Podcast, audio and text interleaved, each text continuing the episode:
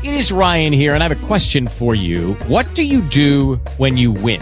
Like, are you a fist pumper? A woohooer, a hand clapper, a high fiver. I kind of like the high five, but if you want to hone in on those winning moves, check out Chumba Casino. At ChumbaCasino.com, choose from hundreds of social casino style games for your chance to redeem serious cash prizes. There are new game releases weekly, plus free daily bonuses. So don't wait. Start having the most fun ever at ChumbaCasino.com. No purchase necessary. Group. Void were prohibited by law. See terms and conditions. 18 plus.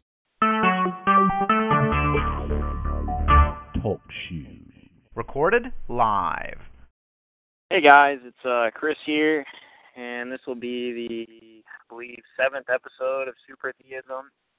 And uh, I have my friend Ross here joining me. You can say hi there, Ross. Hi, Ross. so, uh, I kind of like to start by talking about something that's kind of happened to me in the background. I told you a little bit about it, Ross. Um, I was attacked by, oh, I believe I was attacked by a demon. Hmm. And so this happened, I believe, yeah, three days ago now, so the 20th. And so I was in deep sleep. I was sleeping on my side, but I was like conscious and looking straight up at my ceiling. So that's like one of the reasons why I think I was outside my body, you know. And uh I literally felt something move up the gap um between my headboard behind me and the wall. And that's another reason why I think you know, this is this was one of those dreams where like you I could actually feel it move up like it I couldn't tell if it was real or you know a dream at that point because I could feel it, you know. But you sensed a, a presence or Yeah, I could at ac- least? yeah, I could actually feel it move up my headboard. You know what I mean? Like it was I I I, I don't know how else to describe it. I could feel it, you know what I mean? Hmm. And I literally saw like its hair emerge in my field of vision first. So I was looking straight up at the ceiling. So it's like it was arching over to look at me. So the image that I saw was inverted. You know, so it was like looking down at me upside down. Because it was arching. It came up. Yeah, it came up through the head, the gap. You know, between the headboard and the wall right behind me, and then arched over and looked down at me. And it was just like this crazy you know, like man's face, and he he had this huge grin, like just from ear to ear, smiling, and like it was just it was creepy as hell, you know, his face, Mhm. and like so at that point, like immediately when I saw him, I like you know I wanted to wake up. But here's another so here's another reason why I think I was outside my body.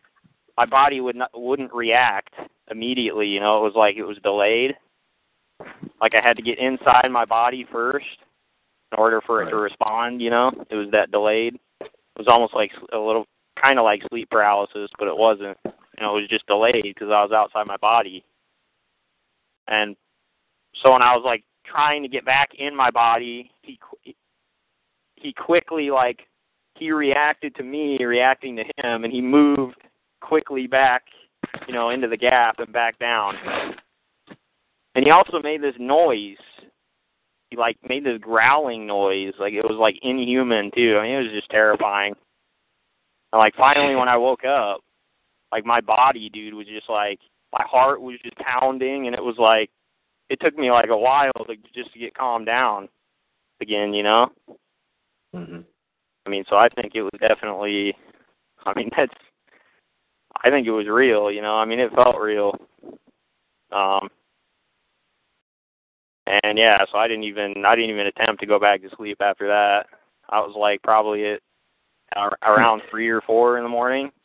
You were done for the night? Yeah. and then uh and then the next night, the twenty first, I got woken up again at three in the morning. Just like inexplicably. And then the night after that, last night, I got woken up again at three in the morning. Two nights consecutively after the the demon attack. got woken up at at 3 a.m. Isn't that bizarre? Yeah. And I've yeah, been that's thinking, the uh, that's the end of the witching hour, right? yeah, One to three, they say. yeah, yeah, because you know Christ was supposedly crucified at 3 p.m. So it's the inverse of that, I didn't know that. Yeah. Which which I believe. You know, I think he was crucified on Wednesday, you know, evening or afternoon. But anyway, um, so I've kind of been thinking, you know, why this has been happening, why that happened. You know, I think it happened for a multitude of reasons, which I won't get into. But one of them literally just came to me like yesterday, just like out of the blue. Like I I haven't been researching this. There's no reason I would have like thought of this. It just came to me this thought. I I I think my angel is who told me about it and this is something we- we might get into in a later call, maybe a little bit on this call, but we'll definitely be talking about this more. But we believe that we have a higher self um, who is uh, an angel. It kind of has some overlap with you know the traditional. I don't know if you'd say it's a traditional Christian belief, but it's definitely more more accepted of you know the guardian angel. But where we differ with that is we actually think this angel is actually it's not just a guardian angel, it's it's like a higher you. It's actually basically a higher self, you know. It's a part of you. You're a part of it. And uh so this thought uh, I think my angel told me this. Um he told me about this thing that I remember reading. Well, I mean, he made me remember this, but I, I read this a long, long time ago. But it, it's about the satanic holidays that happen from April 19th to May 1st. I don't know if you're familiar with this, Ross. Oh yeah, there's like uh, the eight uh, high holy day or unholy days of the I don't know Wicca pagan calendars, satanic Yeah. calendars, all that. Yeah. Of which yeah, well, Halloween, Halloween, Yeah. and the the winter solstice, which we celebrate Christmas on, and Yep. is Easter also one of them? Yes. Yeah. But so here I'm just going to read this little excerpt here. It's just off some website I, you know, googled about this, but um it says April 19th to May 1st. Uh blood sacrifice to the beast, a most critical 13-day period. Fire sacrifice is required on April 19th. Okay? So just you know, just just happens to be the day right before you know my 3 a.m. demon attack. Um, Yeah. April 19th is the first day of the 13-day satanic ritual day relating to fire, the fire god Baal or Molech, you know, slash Nimrod, the sun god, also known as the Roman god Saturn, Satan, the devil. This day is a major human sacrifice day, demanding fire sacrifice with an emphasis on children. This day is one of the most important human sacrifice days, and as such, has had some very important historic events occur on this day. Remember, the Illuminati considers war to be a most propitious way to sacrifice, for it kills both children and adults.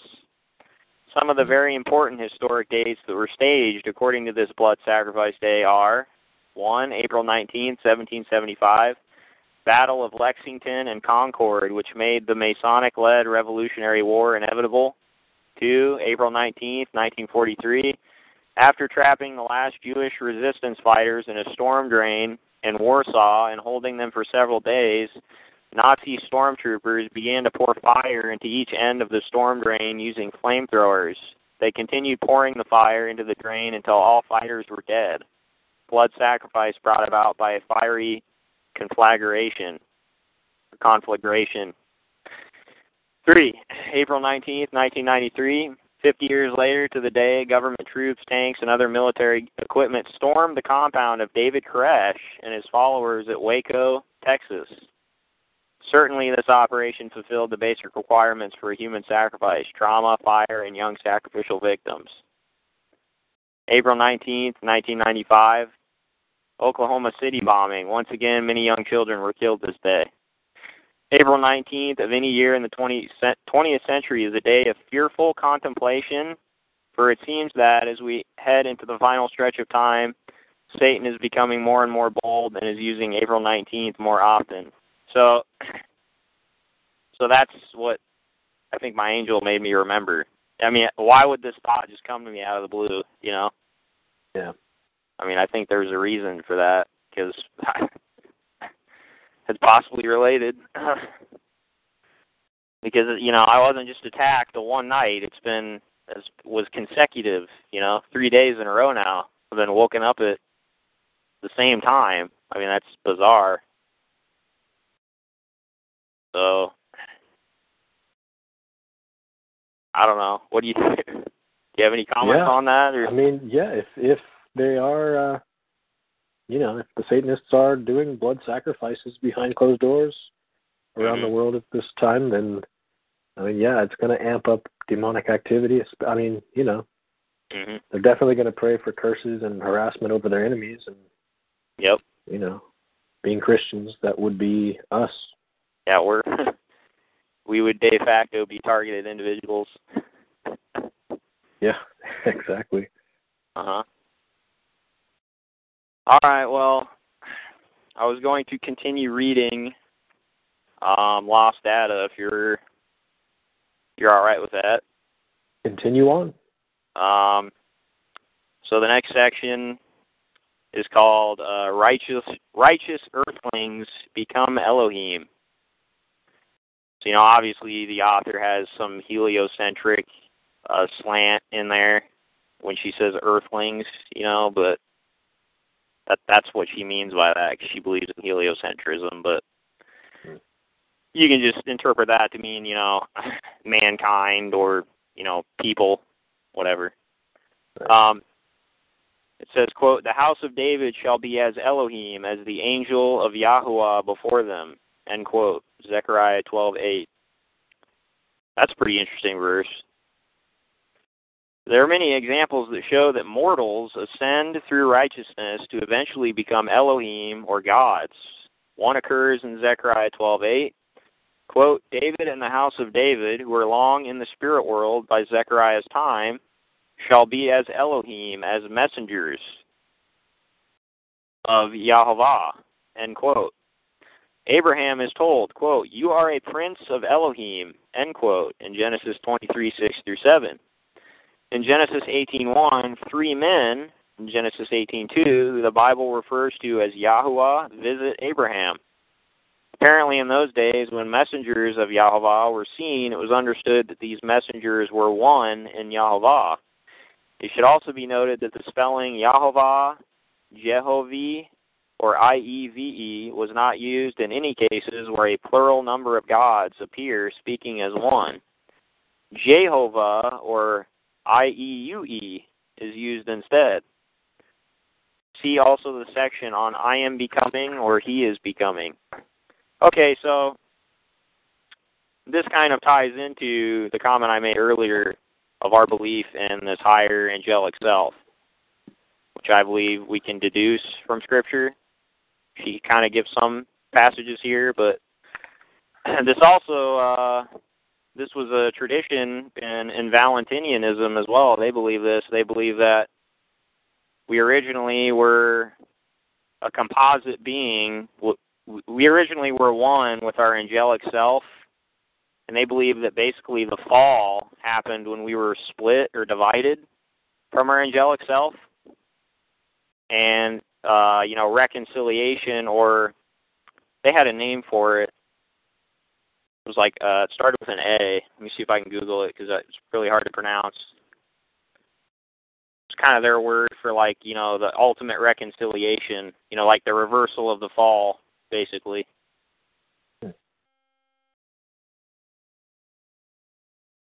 Uh, see if I can find it. Yeah, I think it's this. It's called Apaka apokatastasis. Apokatastasis. And it, it actually defines it here from Wikipedia as reconsti- reconstitution, restitution, or restoration to the original or primordial condition. Yeah. So the Valentinians believe that that was when we we would be reunited uh, with our angelic self at the resurrection. They actually believe that that's what happens when we're resurrected. We're reunited with our angelic self. Um, you know, and that's that's our the, that's our immortal bodies that we take on. You know. So there's this kind of this common uh, misconception that you'll find if you like study Gnosticism is that a lot of people will say that you know Gnostics didn't believe in a physical resurrection. Some of them didn't, but some of them did. It just it depends on how you define it. The Valentinians did. They just believe that you will be physically resurrected, but you'll you'll have a different body. You're not going to have the same body. You know what I mean? You're you're going to have a superior body. It's going to be a basically an angelic body, and you you kind of see that uh, described in the New Testament. You know, Paul talks about you know their earthly bodies and their celestial bodies or heavenly bodies. Right. Um, and you know he says we we will put on you know we will put on immortality. Um, also, obviously, you see when Jesus uh, resurrected and he had his resurrection body, he was obviously capable of things. You know, he was could walk through walls. He could uh like disappear, um, change change his form, like disguise himself. He could do all kinds of stuff. You know, obviously he had a superior body. You know, he was changed. It wasn't it wasn't the exact same. Um, so yeah, I, I, I believe that. I share that view with the Valentinians, but the problem is the Valentinians they had a false anthropology. They didn't believe that sin had anything to do with the fall or anything, which was common in Gnosticism. They didn't really have a have a doctrine of sin, or at least not not in the way that I don't I not in the way that it's taught in the Bible. I don't think. Um, they believe not as sin. not as a, a personal crime against God to be forgiven. Yeah, exactly.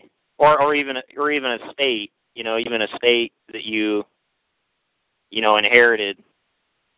You know, like a, the doctrine of collective guilt, you know, or federal federal headship, and then a, an imputation of guilt, you know, through a bloodline. The Bible obviously teaches that, you know. Passed why down we're all- Adam. Yeah. Right. Imputed guilt, you know. We're not we're not responsible for Adam's sin, but we do inherit his sinful nature, which inclines us at birth to sin. You see that? hmm I mean, the Bible does teach that. Wouldn't you agree? Yeah. Yeah. Very clearly. So yeah, they they didn't they they didn't believe that. They believed that sin was basically ignorance, ignorance of, you know, their their their whole thing. You know, Gnostic derives from the word you know gnosis, which meant knowledge. You know, their whole thing was sin was ignorance, and in order to basically achieve quote unquote salvation, it was was through gnosis or knowledge you know the opposite of sin or ignorance in in their scheme of things. Hmm They believe that basically that ignorance was brought about by matter, the material realm. Uh, they they thought it basically blinded you to the true reality, you know, the spiritual realm where you're, which was your true home, your true state. You know, one with your angelic self up in the up in the floaty place, Yeah. as Drake would say. But I mean, Yeah. I I agree with him there to an extent, just not you know, not fully on the sin part, but I you do you do kind of see that in the in the Bible taught about, you know, the material world. I mean, it does say kind of there are verses that uh definitely do say stuff like that, you know. I definitely I I would affirm that the material world is inferior. It's it's uh I don't think it is our true home. I think I would agree with him there, but it's not inherently evil, which is what um, some some Gnostics believe. Um, I, I definitely don't think that. You know, God clearly says in Genesis, you know, he he clearly called the creation good, but it, he didn't. Good doesn't mean it was perfect, though. That doesn't mean it was. uh That doesn't mean it wasn't inferior, you know, to a superior reality. Doesn't So- mean it's the best it, that could be, but it is Right. good in his sight. Yeah, it was, it was good in a qualified sense, just like Adam was perfect in a qualified sense, you know, but he wasn't. Obviously, if he fell, he was mutable, he was changeable, so he wasn't um, perfect in an absolute sense. So, so yeah, that's kind of the tangent there. Um, so let's see. she goes on. She says, "quote It is a rare thing that the king requires, and there is none that can show it before the king except the Elohim, whose abode of them is not in the flesh." End quote. Daniel two eleven. Moses was the first example in the Old Testament where the rank of Elohim was extended to a mortal, and it was by order of Yahweh. Exodus seven one. The Old Testament tells the people, quote, Elohim and officers you shall make at all your gates that Yahweh your God has given you throughout your tribes, and they shall judge the people with just judgment. End quote. Deuteronomy sixteen eighteen. In the Old Testament, Moses is already called by the title Elohim even during his lifetime. Quote, See, I have made you an Elohim to Pharaoh, and Aaron, your brother, shall be your prophet. End quote. Exodus 7 1. I was going to say, too, another verse or another passage re- that you could use to deduce what we're talking about and to support this that um, your spirit is actually connected is is basically connected to a higher spirit that's actually an Elohim or a god or an or an angel. Um, you have to understand. You have to understand that angel just means messenger, so that just describes vocation. That's just a job title. It's a it's an office or a position. But function. Right, right. It's a function, but that it says nothing about their nature. You know, they're they're Elohim by nature. That's their nature. They're divine. You know, they're divine beings. They're immortals. And so, another passage you can kind of use where you can see this is where the witch of Endor calls up uh, Samuel, and she actually says, "I see a, a Elohim or a God coming up out of the earth." You're familiar with that verse? Yes, I am. Yep. Because there you go. Because his spirit was an Elohim. You know, it was a God. you know?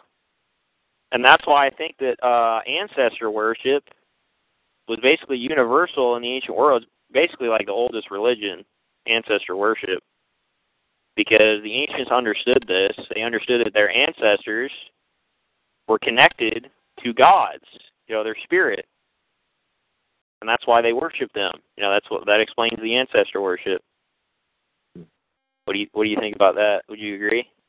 Yeah, I mean that it makes a lot of sense. Mhm. Yeah. Okay, so she says uh, in the following verse, the word Elohim was replaced to prevent the understanding that it can also mean a mortal who is ranked above oneself.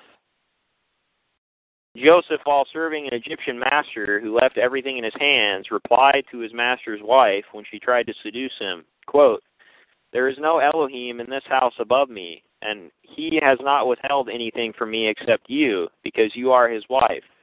So how could I do the Elohim evil and sin against Elohim? End quote. Genesis 39 9. Quote, For what nation is so great, who has Elohim so near them? End quote. Deuteronomy 4 7.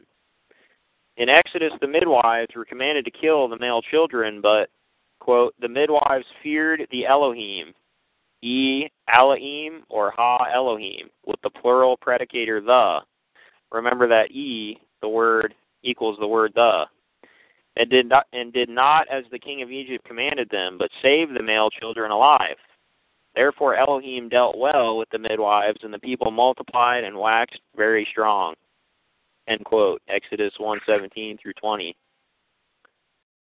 While many of the relatively modern translators of biblical texts attempt to state that the plural form of the term Elohim refers to the quote Trinity, it should be remembered that the Trinity was a concept developed by Origen of Alexandria.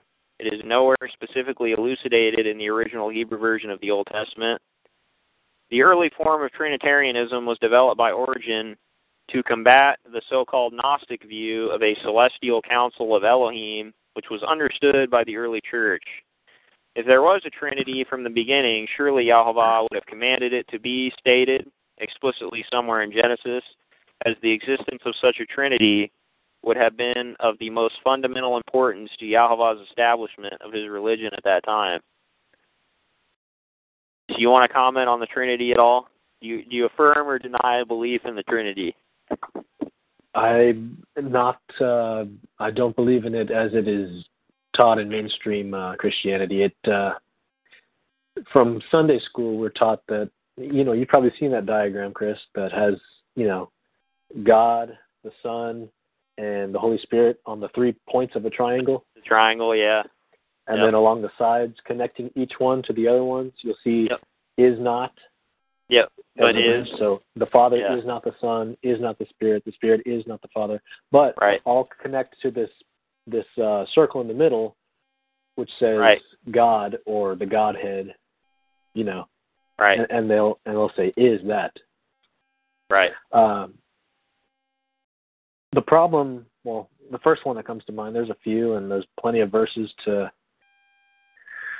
wonder about. But anyway, the one that uh, comes to mind first is, uh, uh, you know, I'm not sure where it is. I think it's in First Corinthians. But anyway, it's talking about the hierarchy between husband and wife in a marriage. Sure. And uh, it says, For the husband is the head of the wife, even as Christ is the head of the church. Yep. And God Um, is the head of Christ. And, and God is the head of Christ, right. Right. So, you know, the triangle, it, it's usually inverted. So the, the bottom is pointing down, and it has uh, God the Father and God the Son as equal partners, hmm which Right. uh, Jesus himself, you know, didn't uh, preach that. He, you know, he said he he did only what he saw his father doing.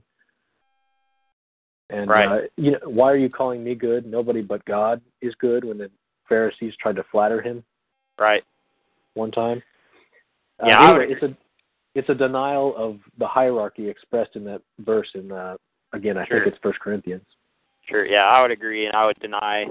I would also deny a belief in the Trinity. Um, I would say that. Uh, I mean, the Father and the Son are definitely not ontologically equivalent, and you can definitely deduce that from very clearly from scriptures in the New Testament, such as the one you mentioned. There's also one in Revelation that says, you know, no one knows the day or the hour, uh, not even the Son, you know, not the angels, only the Father. I mean, I don't know how you're going to work. There's no way to work that one and make them, you know, ontologically equal in an absolute sense at every point along the line, because obviously they don't have equal knowledge, you know. So, um, so yeah, I, I I don't think their attributes are equal in an absolute sense, but um, they're not ontologically equal. The Father is superior in terms of hierarchy. I also don't think they're the same numeric being. Um, the Son is clearly subordinate, but I do think that the Son is a divine. He is a divine being. Um, we can, you know, we can get more into detail on that later, but also the Holy Spirit. Just to comment on that, um, there is no verses anywhere that say that the Holy that even affirm that the Holy Spirit is a distinct person from the Son or the Father. Would you agree with that? Right. I mean, he's definitely from God in some sense. He's Yeah. God, God's spirit somehow, but yeah, he yeah, proceeds from like a God. separate person. No. Exactly. Yeah. There, there's no indication that he's a distinct person. Wouldn't you agree? From either the Son or the Father. Right. Yeah, and there's no verse that that says to worship him either anywhere in the New Testament. So my belief on the Holy Spirit actually again I'm gonna name drop uh Dave Eager from Out of Darkness into the Light again because Yeah. I got I actually got this his doctrine of the Holy Spirit from him, but I, I I'm gonna be honest, guys. Like I've looked at this for like years. I've like racked my brain trying to figure this stuff out, the theology of the Bible. And I gotta say, I think he has the best explanation of the Holy Spirit that I've come across that explains all these verses. He thinks that the Holy Spirit is well, I think I actually got it on writing here. I'll just read. Um, let's see if I can find it.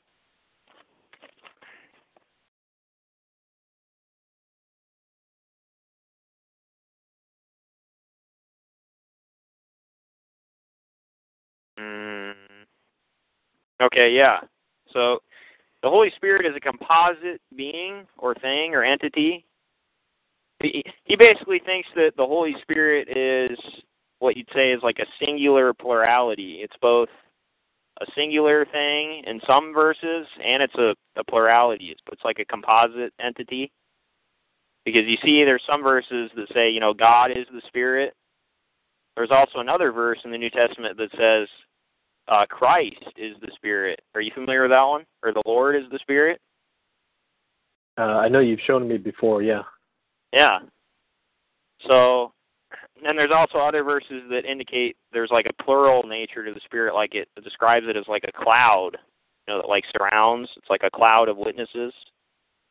Um, so he basically thinks it's like it's a composite being that's composed of basically all of the Elohim. Like all spirits are connected, Mm-hmm. and it all proceeds from God.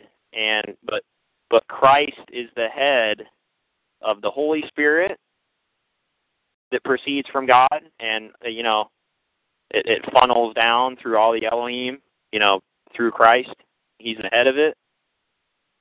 And there's also a reverse side of it, you know, a dark dark side because the the Bible also talks about an unholy spirit.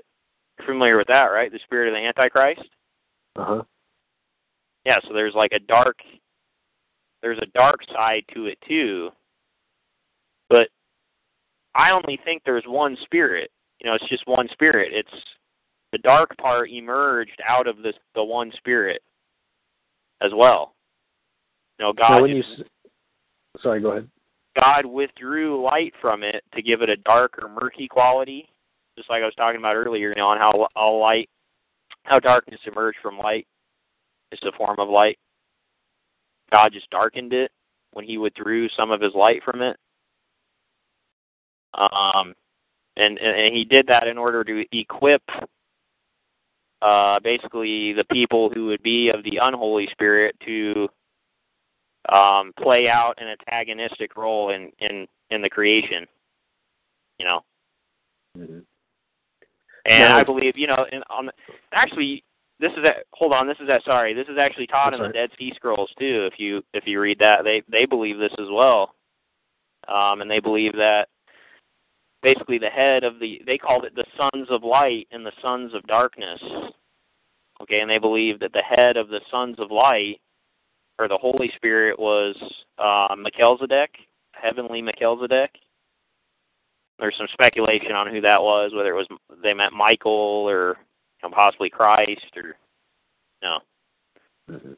Um, I think it's you know they probably meant Christ, but it could have been Michael, I guess too. But um, and then they believe that the head of the unholy spirit was uh, uh or the sons of darkness was Melchi Resha, which was basically their the prince of darkness, like their Satan figure. Uh, so I believe that as well. You know, the, the head of the unholy, the spirit of the Antichrist is obviously Satan. You know, and he's the the opposite of Christ, or you know, he opposes Christ as the head of the Holy Spirit.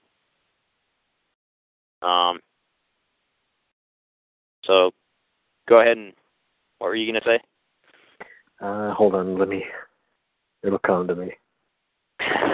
Okay, so when you say that they're all, you know, all this, you know, spirit comes from one source. Now, obviously, that's gonna. I mean, that triggered me the first time I heard it. So I'm assuming you you think it's a little bit different than the concept of the Force from Star Wars, where there's just a, a good side and a light. I mean, surely there's some. It's the same substance, right? But obviously, it's divided into sides for now. Uh, ultimately, yes. I would say yes. Um, but well, you got to understand though that all spirit is eternal, right? Right. I mean, and the Bible doesn't say anywhere that spirit is created. It, it describes it as having emerged out of God in like an emanation process. So, you know, I mean, it, just from there, you would have to deduce that. I mean, this is really the only explanation. You know, um, obviously there weren't two spirits in the past, and there's there's no scripture that says spirit is created. You know, so this would be the only logical conclusion. You know, uh, Right. but what I'm saying? saying I'm saying that they're not simply. I mean, sure, I'm saying there's opposition between dark and light. They're not just uh, two. You know, like a yin yang. It's not just. You know, it's there's more gravity. There's more danger. oh to- yeah, well, it- You know. what I well, mean. the, well, it's not like the it's not it's not pantheism where it's just an impersonal force. You know what I mean? right. Right. yeah, it's not like that. Obviously, you know, there's an intelligent creator behind it, and you know, he, basically, what I believe is God. God is trying to illustrate things about Himself. Okay, He's trying to illustrate His attributes to to us mortals, and the way mm-hmm. He does that is through you know in each creation cycle He. I mean, it's through predestination. You know, He predestined certain souls or spirits to be elect, and then certain souls or spirits to be reprobate, and have them oppose each other. You know, in these like scripted dramas, like a morality play, in order to highlight or illustrate at certain attributes about himself.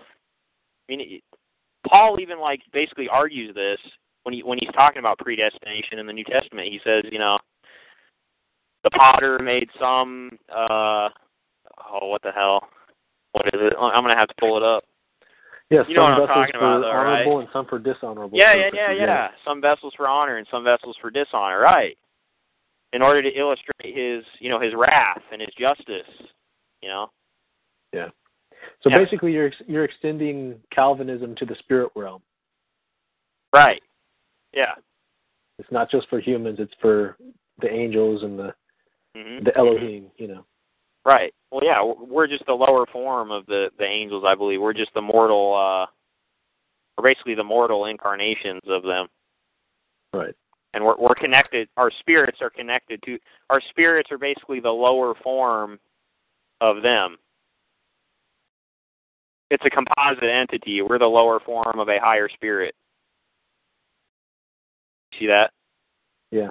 Kind of, I I think of it when you say that, it makes me think of those vent hoods, those sealed uh, vent hoods that you they use in science labs, where Uh-huh. they have these rubber glove sleeves that you can reach in and and mess with the chemicals inside the box without Uh-huh. actually being exposed to them yourself, like the the hand in the glove almost.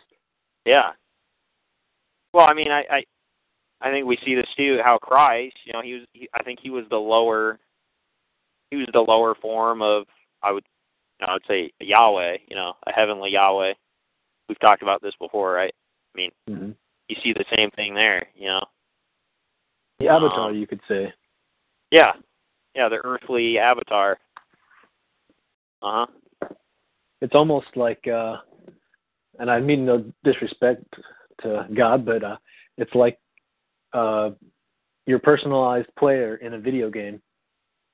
Well, you know what's funny? I actually think they created the video game series The Sims as mockery. They're they're literally telling you like this this is reality. Like this is like this is how it works. Second Life. Huh? Second Life. Well, I mean, they they call it The Sims. You know, I mean, it's everything is it is basically a simulation. You know, we're we're we're Sims, okay? We're Sims of our higher selves, and our higher selves are Sims of God. basically. You know, it's everything. I think everything's scripted, it's all predestined. So, uh, Yeah. you know, I, I yeah.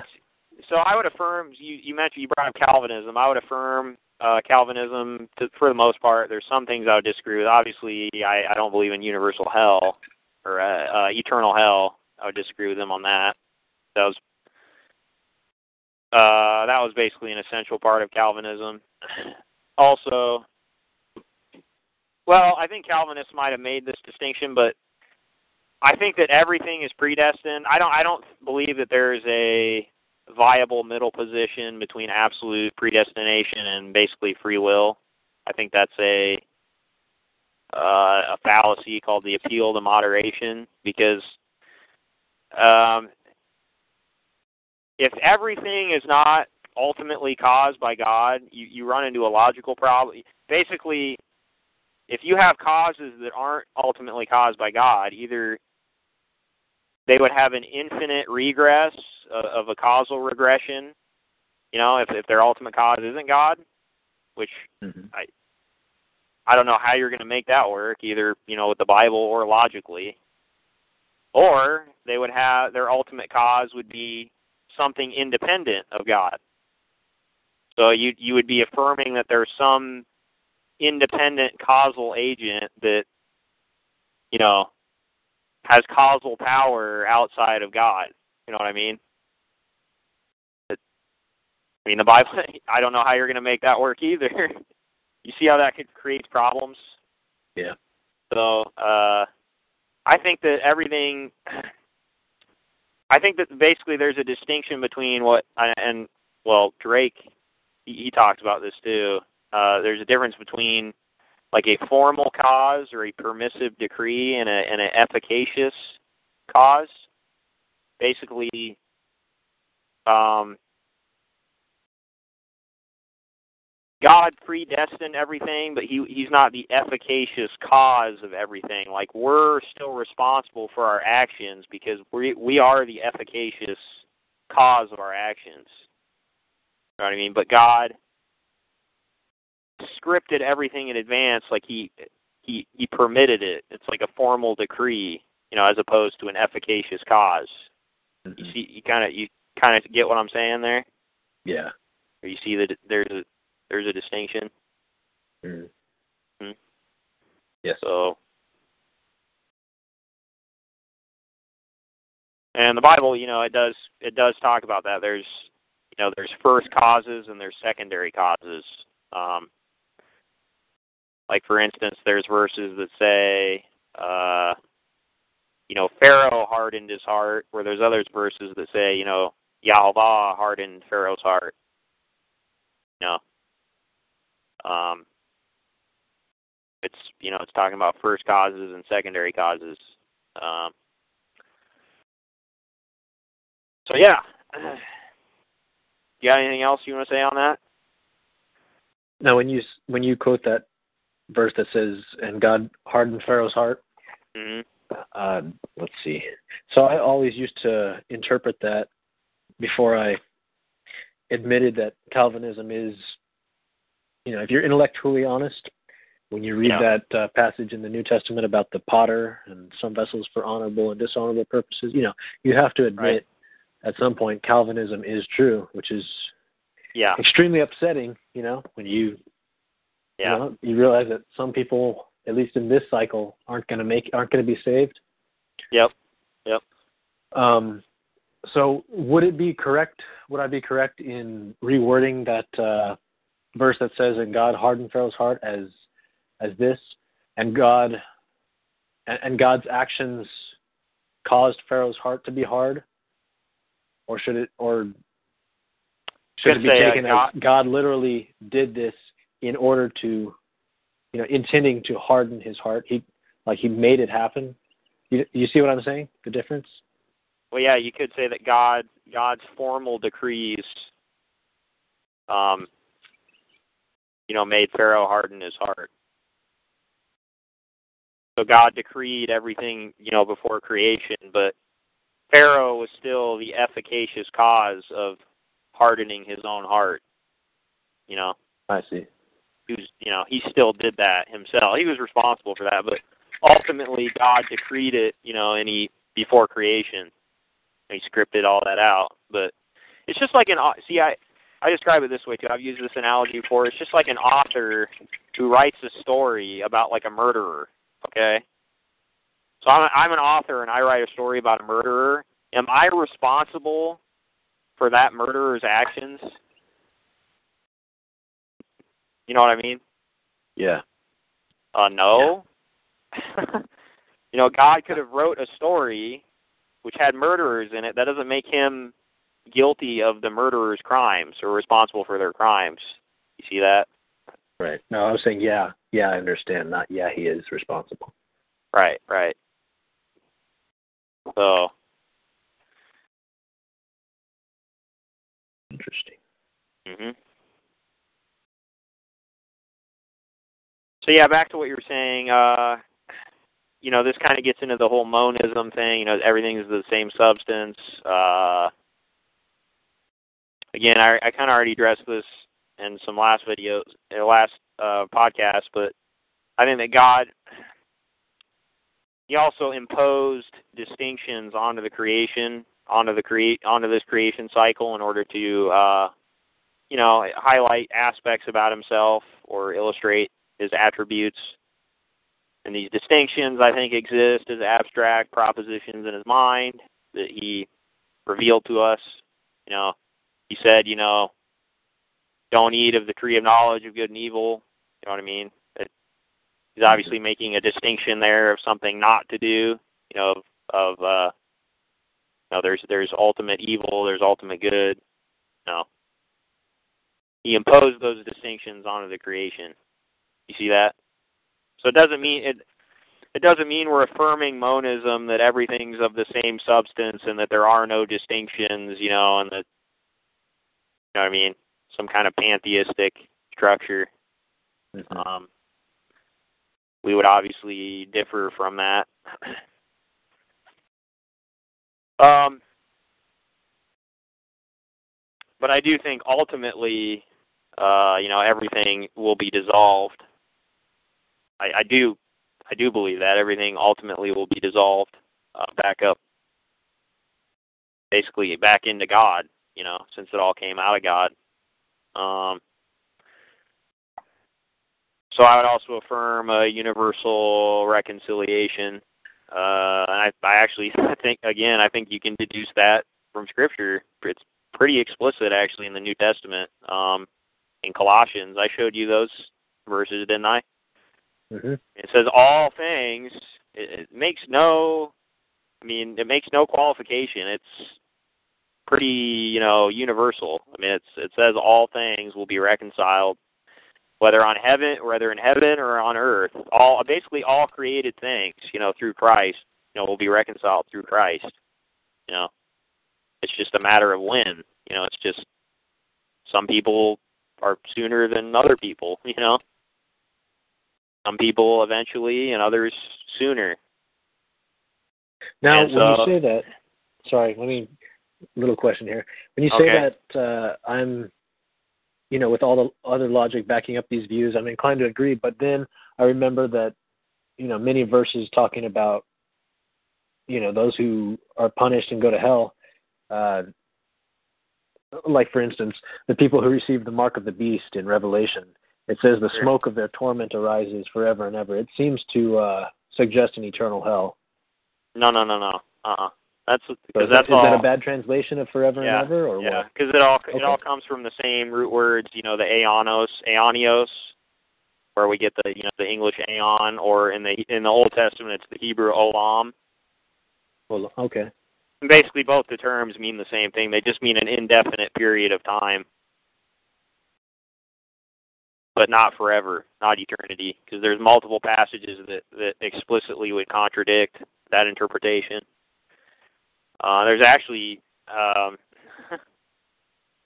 I mean, there's some verses where just the wording itself, like, it, it actually says, you know, Olam will come to an end, or the beginning of Aeonios, or the beginning of Olam. Like, it'll it'll explicitly say, like, in the sentence structure and how it's worded, that that that that, that interpretation cannot be true of that word.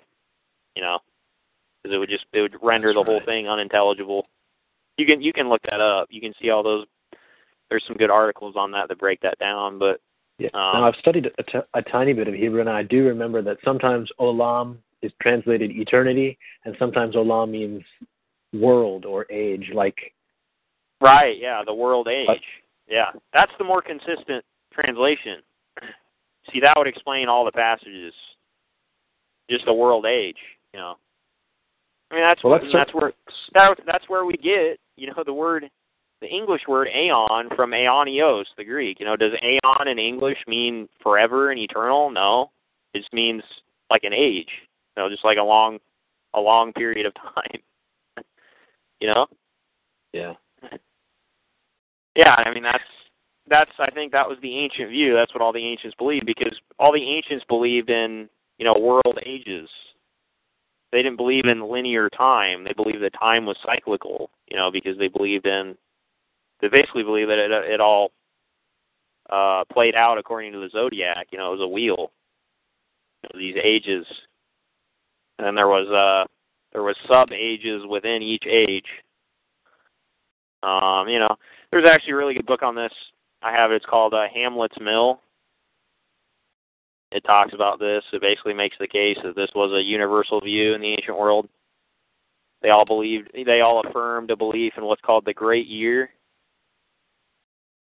And you hear different. Uh, you you hear different uh, numbers that they give for the the uh, the length of that, but I I think it was the ancient view. It was twenty four thousand years. I think that uh, each age of the zodiac is uh, 2,000 years long. Um, so I mean, there you go. so twelve ages per cycle. Yeah, Yep. Interesting. and there's you know there's sub ages within each age too. I think. Um, I was also going to say, I actually just remembered this, but I was going to say from my last podcast. Remember, I talked about the serpent symbol. Yeah. I think that uh represent. You know, well, they obviously use that to represent spirit. Um, I also think that was a that was they used that to represent basically transformation, and that all you know that reality is alchemical. You know, because obviously you can see how the snake would represent that. You know, because it sheds its skin and it's it rejuvenates Yeah. itself. Huh. You know, and it's also the circle. You know, it's when it has its its you know the Ouroboros when it has its tail in its mouth. Because that you know, if you if you understand, if you're an emanationist, which again, I believe we can deduce from scripture, like I laid out in the previous previous podcasts. I think that we you can also deduce obviously um, you know everything would obviously be cyclical it would it would uh emerge out of and return back to god you know everything everything would be cyclical it'd be it would work work according to like a spiral you know um Mhm. I mean, it would uh, it'd be it would it would have ebb ebbs and flows. It, it, it's kind of like an, an ocean, you know, like waves. Uh, that, that's how I think that um, the base matter or the ether. That's how I think it it works. Um, that's why I think that they, you know, they use that symbol, the snake, as well, because it represents, you know, the alchemical nature of reality. You know, it's uh, you get what I'm saying? Yeah. Uh huh. But so you have anything else you want to say on that? No. Okay. Uh, let's see. Oh, okay. So I was also going to say that um, obviously we would. So we, I also think we can deduce from Scripture, and that would be consistent with our view. We would affirm a belief in uh, obviously hell is not eternal. Uh, I think we would believe that hell is purgatorial. Um, basically, I think we got psyoped on the I think the Illuminati or these Cainite these Cainite techno archons, like you call them, Okay. that's a good term. I think that they, you know, the, the doctrine of a the, of a eternal hell, I think, is just completely artificial. I think they rolled that out there. Uh, not only to give basically a false image of God, basically to deter people from Christianity and from the biblical God, uh, but also because obviously, just think about it. I'm not just, and I'm not saying that uh, you know we can determine truth using you know us as a standard, but there are you know just just it, it really doesn't make sense for God to punish a finite sin with an eternal punishment.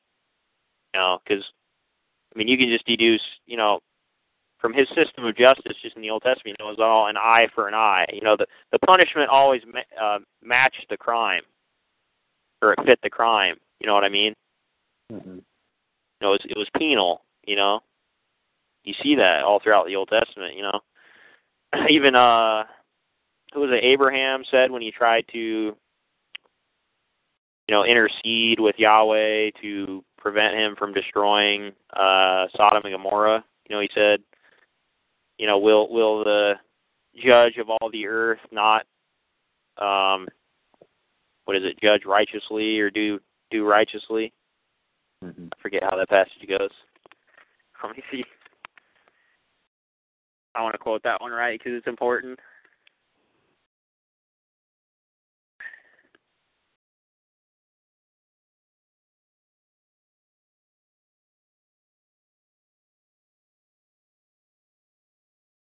Just get it here real quick. Yeah, it says uh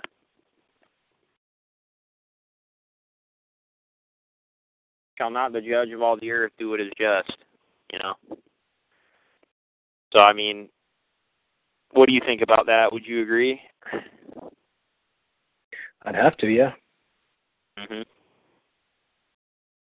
So I think that you know they also rolled that out there to consolidate power under the the Roman Catholic Church because they use that you know as a they also use that to corral people under their authority and to get them to what did they call those things that they made people pay you know to atone for their sins? Uh, to atone or to uh, are you talking about indulgences? yeah. Yeah. Yeah you're wh- why why did you say atone was that not right or Well, I remember I guess that might be right, but I guess I thought indulgences were like you pay for permission to sin in the near future. It was like it was like pre pre confessing for a sin you were going to commit. I thought that's what it was. Maybe you're right. I don't I don't know, but uh, Hmm. yeah, indulgences Not how is definitely something. how I I remember it let me let me look it up real quick You're probably right. I I, I know they made basically they made them pay for something that made them, you know, because they had this belief in eternal hell that they taught them, right? yeah. So they made them pay for this thing, you know, that oh, you got to pay us so that you won't suffer this horrible fate. You know what I mean? You obviously see how they'd work that. Uh, they could work that angle. Um,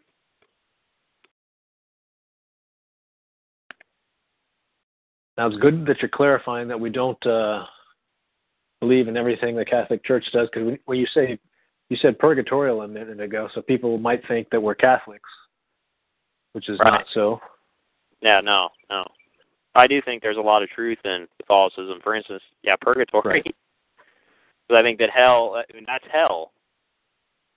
You know, the Illuminati stopped us, psyoped us with that. You know, that is hell. Purgatory is hell. You know, it's just that's the Mhm. biblical hell. It's the same thing. Know what I mean? Yeah. So basically, we would, me and Ross, Ross and I would affirm that Christianity is a it's a false religion. Would you agree with that, Ross?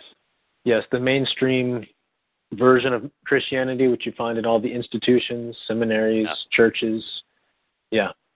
Yeah. And that, that doesn't mean that there's not true Christians or you know followers of the Messiah Right.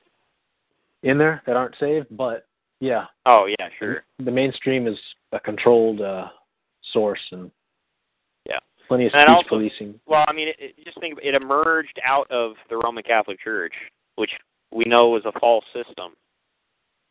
Right. You know, how could the true religion emerge out of a out of a false system? It makes no sense at all.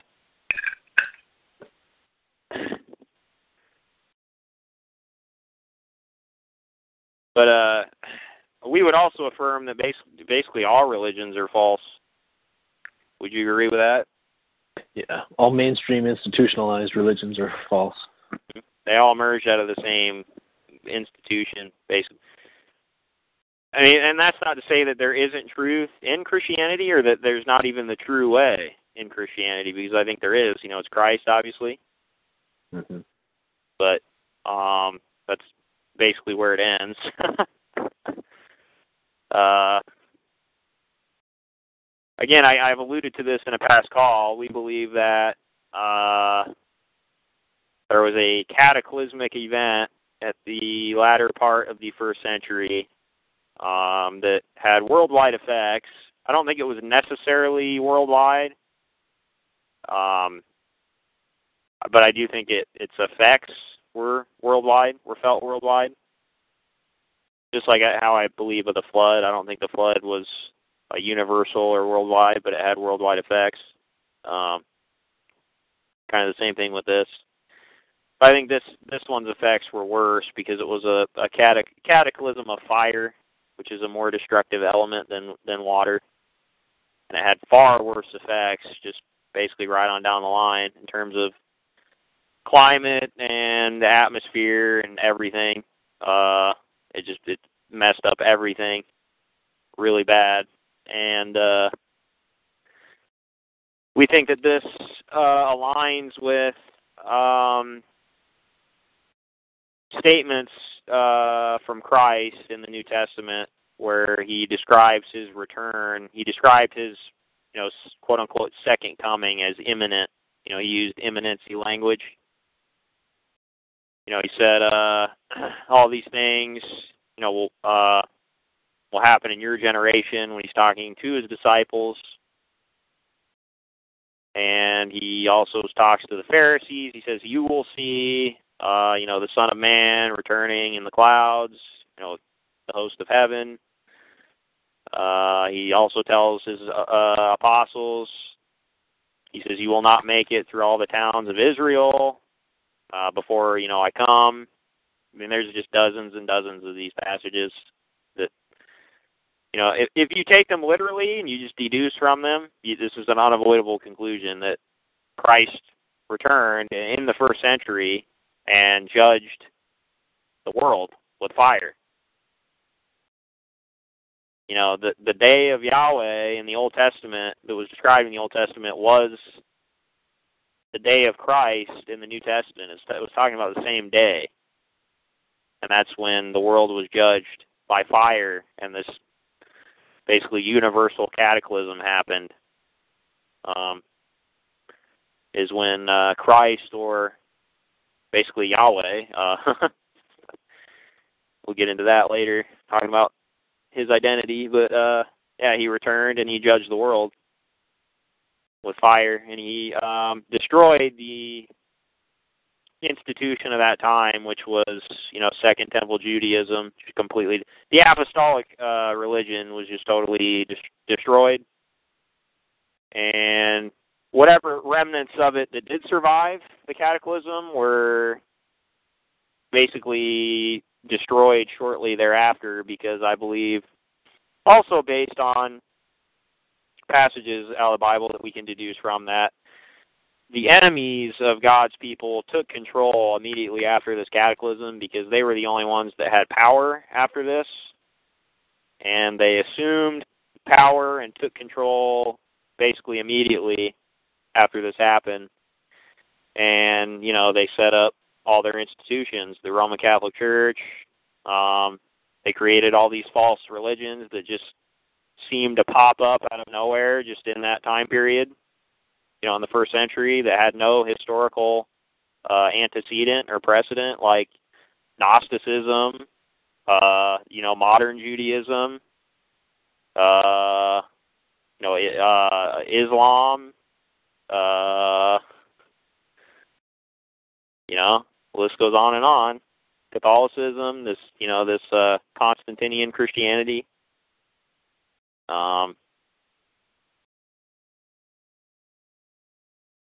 what would you? Do you have anything to say on that? Yeah, I. uh It sounded crazy to me the first time you told me that theory, but you know, it made me go back and look at the at the verses that are purported to support preterism. And uh, Yeah. there's, let's see, I, I found one site. It lists at least 101. Oh yeah, all the verses. Yeah, all the you know? imminency verses. Yeah, yeah. And I, I remember being taught in, in Sunday school that when it said, uh, when Jesus said in Revelation and elsewhere that, "Behold, I am coming soon." Oh You yeah. know, I, I was programmed to interpret that. Well, little Ross, that just means suddenly. It doesn't mean really he's going to come soon. Like, I mean, obviously it's been two thousand years. It can't be. So yeah, Right. I, I am at the point where I have to take those verses for what they're actually saying, and it Right. seems to indicate that yeah, he meant soon. Like, you know, what what's there's one verse that says, uh, "This generation will not pass away till all these things have happened," talking about the destruction of the temple of that time. exactly. Yep. So yeah, there's something being covered up for sure. And there, I mean, there's all kinds of other evidence that we have to support this, but we don't obviously don't have it readily yeah. available at this moment. We'll have to do another podcast on it. Just, uh, Yeah, we got to compile that. That's going to be an interesting Yeah. one. I mean, there is a lot. Wouldn't you agree? Uh, over Mhm. after I told you this, is just I think God revealed it to you. You know that this was true. It was just confirmation just kept coming. All the evidence. Yeah, bi- biblical found a and, lot of uh, evidence obscure yourself. archaeological stuff. Oh yeah, yeah. There's all kinds of uh, hijinks that were going on, you know, and that. I mean, there's just all kinds of chicanery that that accompanies that that period of time. You know, that something definitely happened, significant, basically worldwide, and history was basically gigantic. trun- yeah, yeah, history was basically truncated, and then we were given a false, you know, this this basically false chronology was assumed after that and um, imposed onto us, uh, and then it was covered up. And it wouldn't be that hard to cover up either, because I also think you can deduce this from Scripture, and this is consistent with what we find actually happened. Uh, God's people were made illiterate uh, because I, I mean, everything was destroyed on the surface.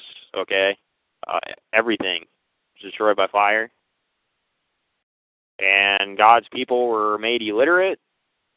And the only people that were literate were their enemies, these Satanists, these Cainites that we talk of, and they assumed power, you know, after that, and set up these institutions, and then they consolidated all their power by inventing the the inventing the language Latin, which uh, basically further kept you know God's people down on the farm, you know, and kept them you know under control and in their stupefied state.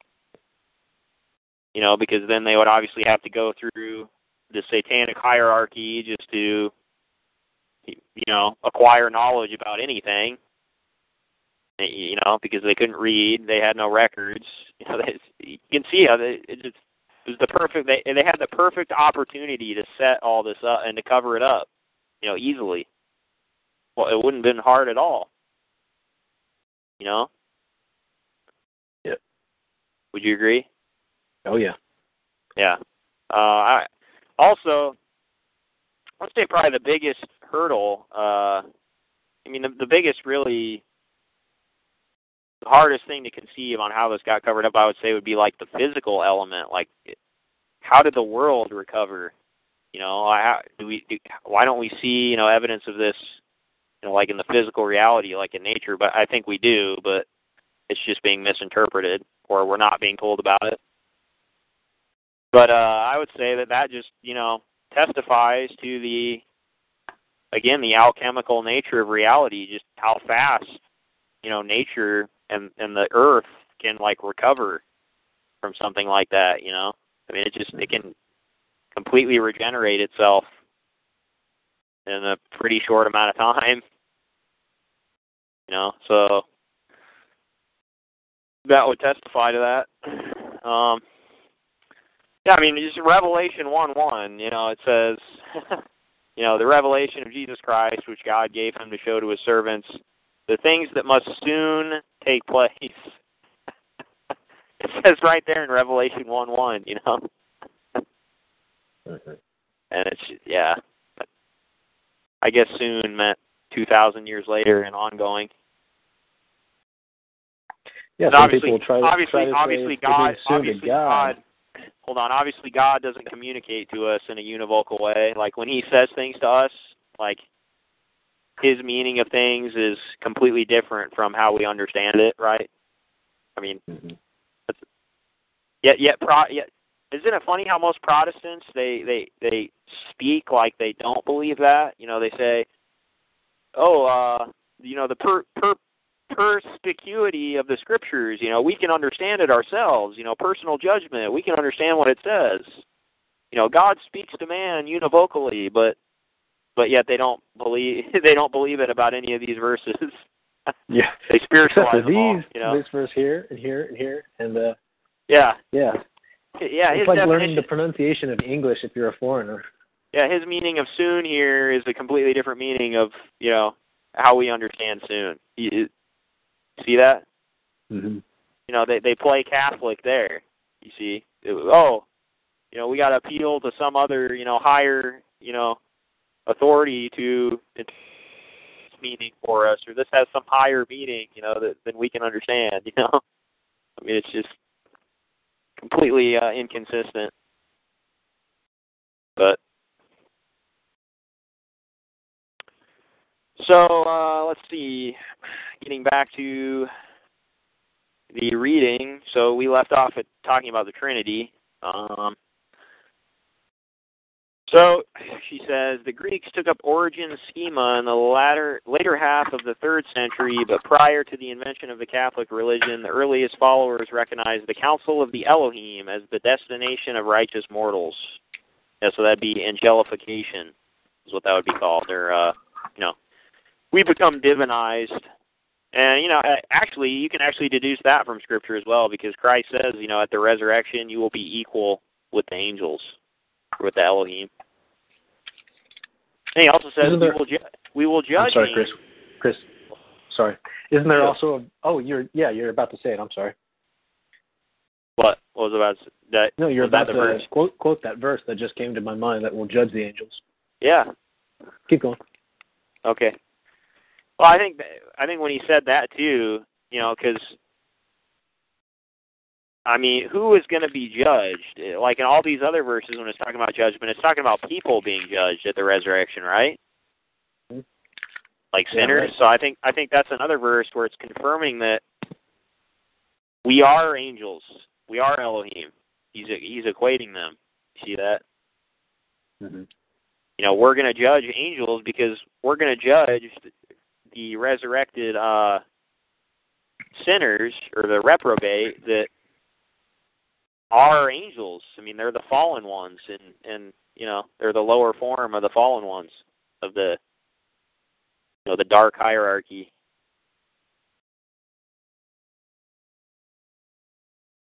So let's see. She says uh in the third century, at the behest of the Emperor Constantine, the New Testament was compiled and the Catholic version of Christianity was founded, excluding many gospels and doctrines, and much of the previous understanding was thereafter lost.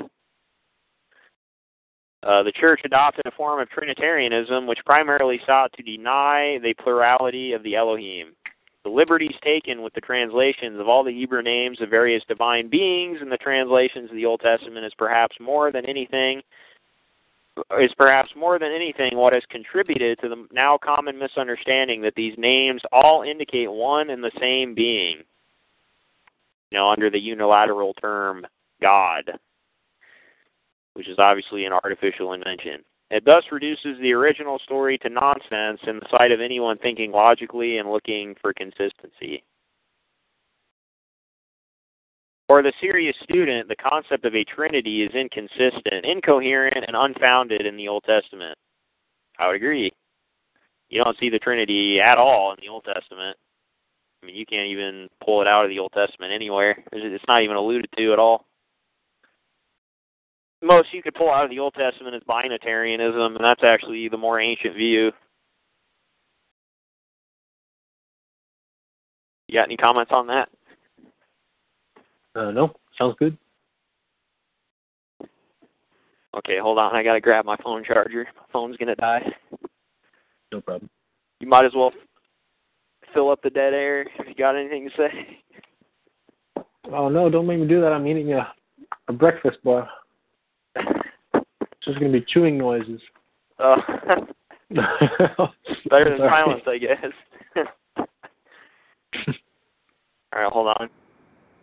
It's a really good breakfast bar.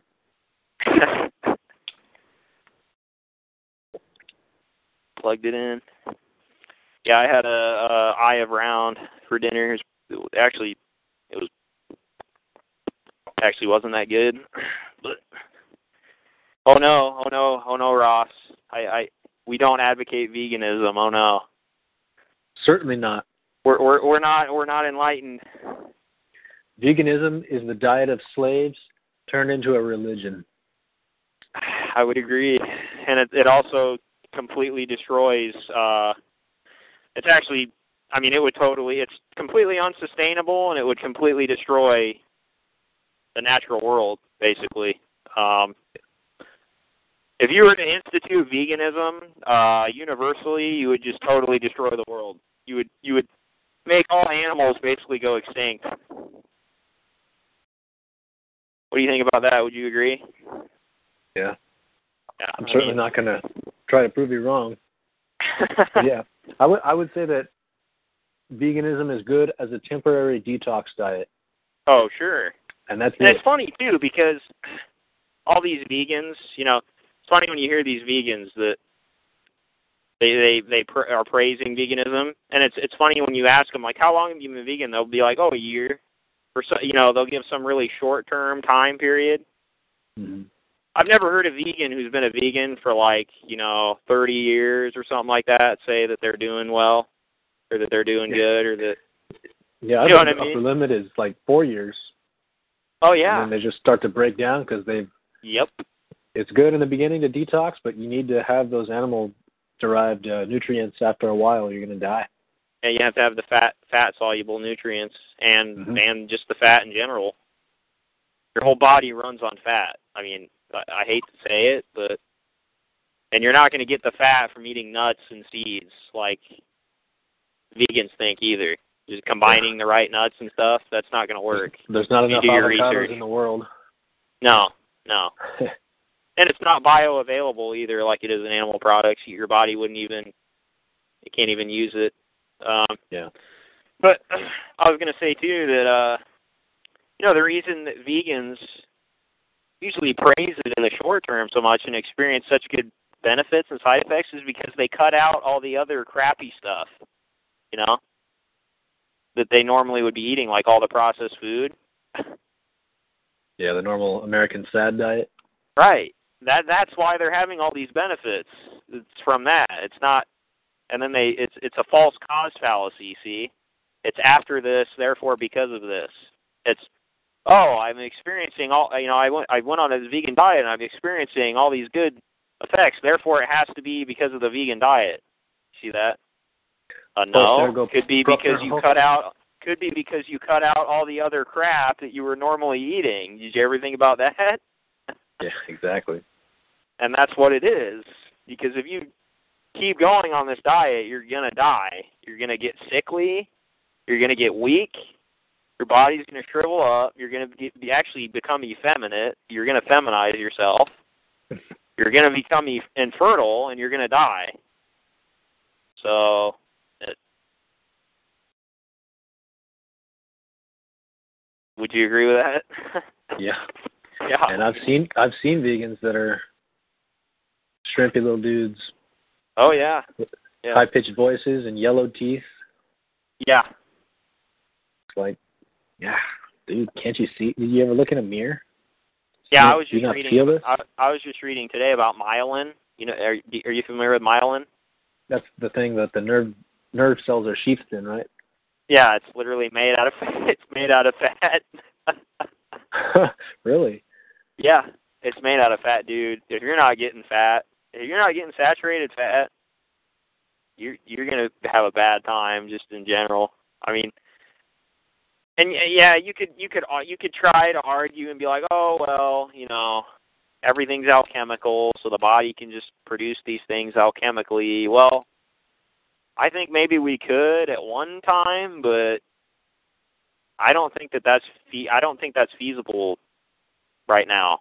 You know, I don't I don't think we can. Right? I think that's a false analogy fallacy. I think the conditions today are just so bad that, and we're we're we're in such a devolved, degenerated degenerated state that like I just I don't even think that that's possible. You know, it, Mhm. I think we need we need the fat. You know, we need it now. We just we need it for optimum health. I mean, you gotta wonder why all these indigenous tribes, you know, like when Weston D. Price, you know, went around and did all his research, you know, all of them. I mean, he actually wanted to find at least one example of a successful vegetarian or plant-based, you know, indigenous culture, and he didn't find any. Yeah. didn't find any. It, I mean, the the most highly prized foods and sought after foods of these indigenous cultures was animal products were animal foods. Not only that, but all the sacred foods were all animal foods, like organ meats and stuff. I mean, uh, oh man, you just have to be really dense to to. I mean, I I just I don't know what else to say. Honestly, it's like if you want to kill yourself, become a vegan. Well, I can understand the atheists doing it, but I mean, if you're a Christian, surely you've heard that while yes, Adam and Eve in Eden before the fall were meant to be fruitarian and and, and you know herbivores. Sure. After after the flood happened, God said, "Hey, you guys can eat some of these animals now." Right. To to Noah and his sons, because the world had degenerated then because of the flood. It changed. Right. That was the end of an age, and he knew Right. they'd need it from then on. Yeah, yeah. Well, also, I mean, again, it's that false analogy again. So, you know, people are people are assuming that there's a equal ratio between, you know, like the conditions in Eden and the conditions of today, and like they're assuming that like our bodies function the same way, and that you know, they're making all mm-hmm. kinds of fallacious assumptions when they they use that to say, oh, well, we should be fruitarians or we should be vegans then, you know? Well, first of all, Adam and Eve, they weren't they weren't doing any hard labor in the garden. They were I mean, it was all just leisure, you know? It was all just leisure activities. They weren't I mean, they didn't have to do any hard labor for one. Like the, the conditions the conditions were totally different. You know, when we had to start doing hard labor and like become, you know, you know, ha- have to do physically demanding tasks, you know, then you know, obviously we needed to make uh accommodations for that. You Know what I mean? Yeah, exactly. I mean it. And plus, I think that plants and fruit, actually both, have devolved a lot since then as well. And if you look into, you know, uh, plants, and I mean plants and fruit, they they have chemicals in them, and they they defend themselves just like any other organism. Okay, there's things in them that are harmful. You don't hear vegans talking about this like the phytic acids and the linoleic acids and all these things. Um, there's all kinds of stuff that that's harmful. Yeah, lectins and alkaloids and glycoside. Yeah, all of that. Lectins, yeah, those are huge. Yep. Yeah, You never hear them talking about that, do you? No. And you're not going to find any of that in in like meat, for instance. It it doesn't they, it doesn't have any of those harmful, you know, chemicals or anything. I mean, it, here's another thing. People think that fiber is good for you. You literally can't digest fiber. You can't digest cellulose, fiber. I, I mean, so so how is that good for you exactly? You, you literally can't digest it. You can digest meat. You you you digest all of meat. You assimilate all of it because your body is made out of meat. Okay, you're gonna assimilate all of it. You're gonna fully digest all of it. See, there's this misconception going around too, based on I think some faulty uh, science that was promoted, like in the eight- 1800s, early 19th century, about how if you eat meat, like you you won't digest it fully, and it'll just sit around in your colon, remaining undigested for years on end. You know, have you heard about that? Yeah, I've heard that plenty of times. That's been completely debunked. It's totally false. Totally false. Okay. Mhm. It's a total lie. They've actually done experiments like uh where they've uh put meat in like a stomach and a human stomach and it was dissolved in like like 20 minutes, like minutes. And then they did the same thing with like some vegetables and they just like sat around for hours.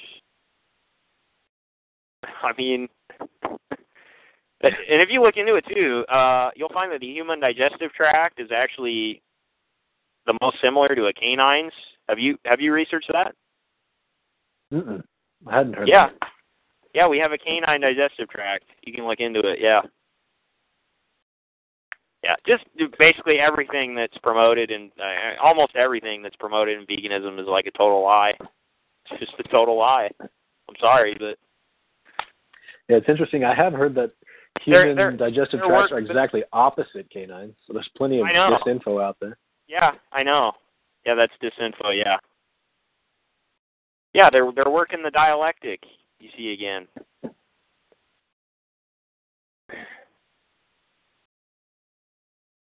I I find it hilarious. I, I find it hilarious too how, I mean, if you're a ve- if you're a vegan or like a, a fruitarian, are, aren't you technically eating like a high carb diet, a high sugar? Yeah, that's what Yeah, sugar, I mean- sugar is. It's carbohydrate. Yeah, and from what I've researched, basically the thing you want to avoid the most is carbs and sugar. Like that's that's like the worst thing you can eat, you know. And it makes total sense too because you know when we used to live in our life, especially as Europeans. Okay, so yeah, Ross, you're a European, right?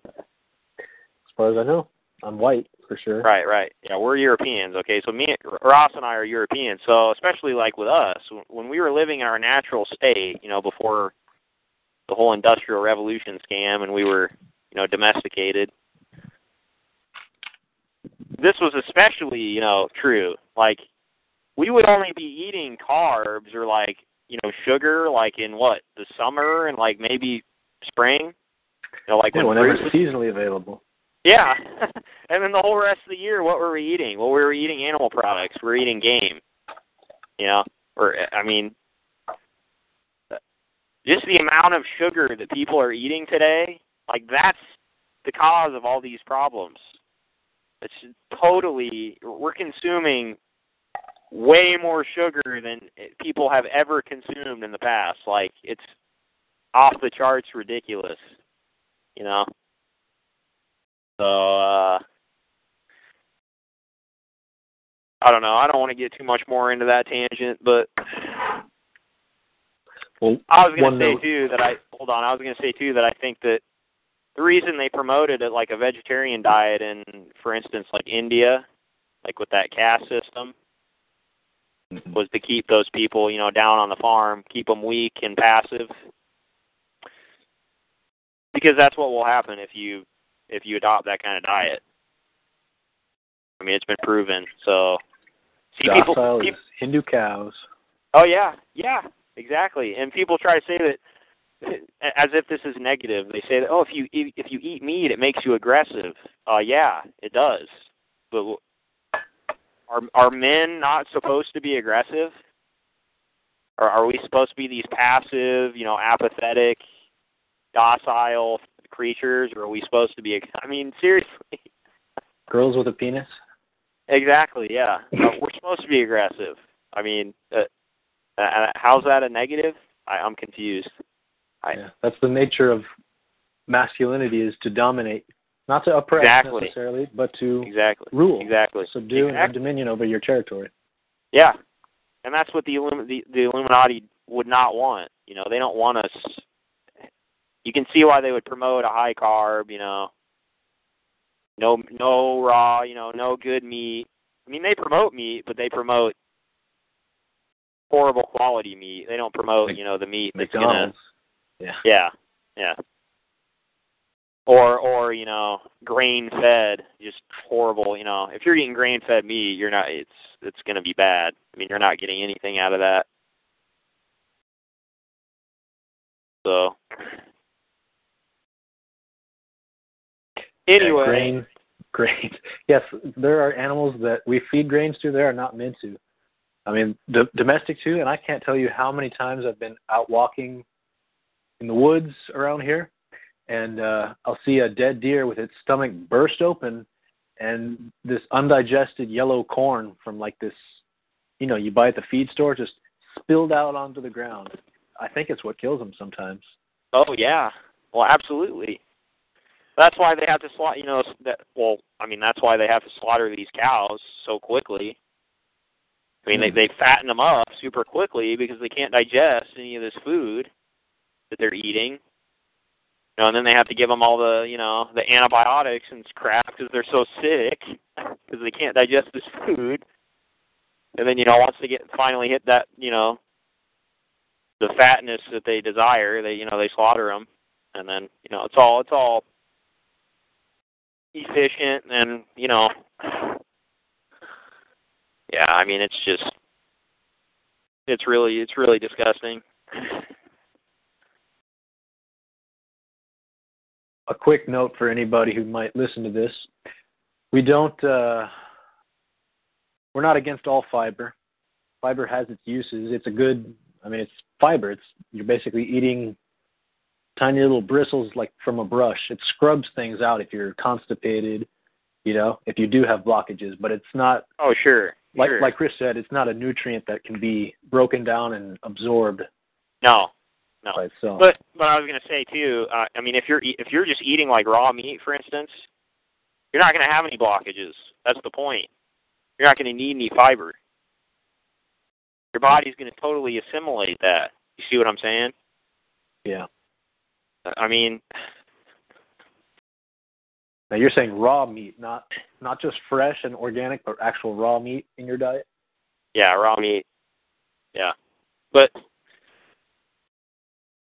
I mean, the the things that people are eating today that they can't digest are the processed foods. These these uh complex carbs. You know, your your body can't digest it, can't break it down. I mean, that's what they your body can't digest. That's what creates all these these blockages. You know what I mean? Uh, Yeah. It's got nothing to do with meat. It's not. It's not meat. Okay. Anyway, we can we can do a whole we can do a whole podcast on on our uh raw meat. Caveman diets. Yeah. Yeah. We'll have to do that sometime. So let's see, where were we? Um, says for the serious student, the concept of a okay, I think I read that already. Yeah, the concept of a Trinity is inconsistent, incoherent, and unfounded in the Old Testament.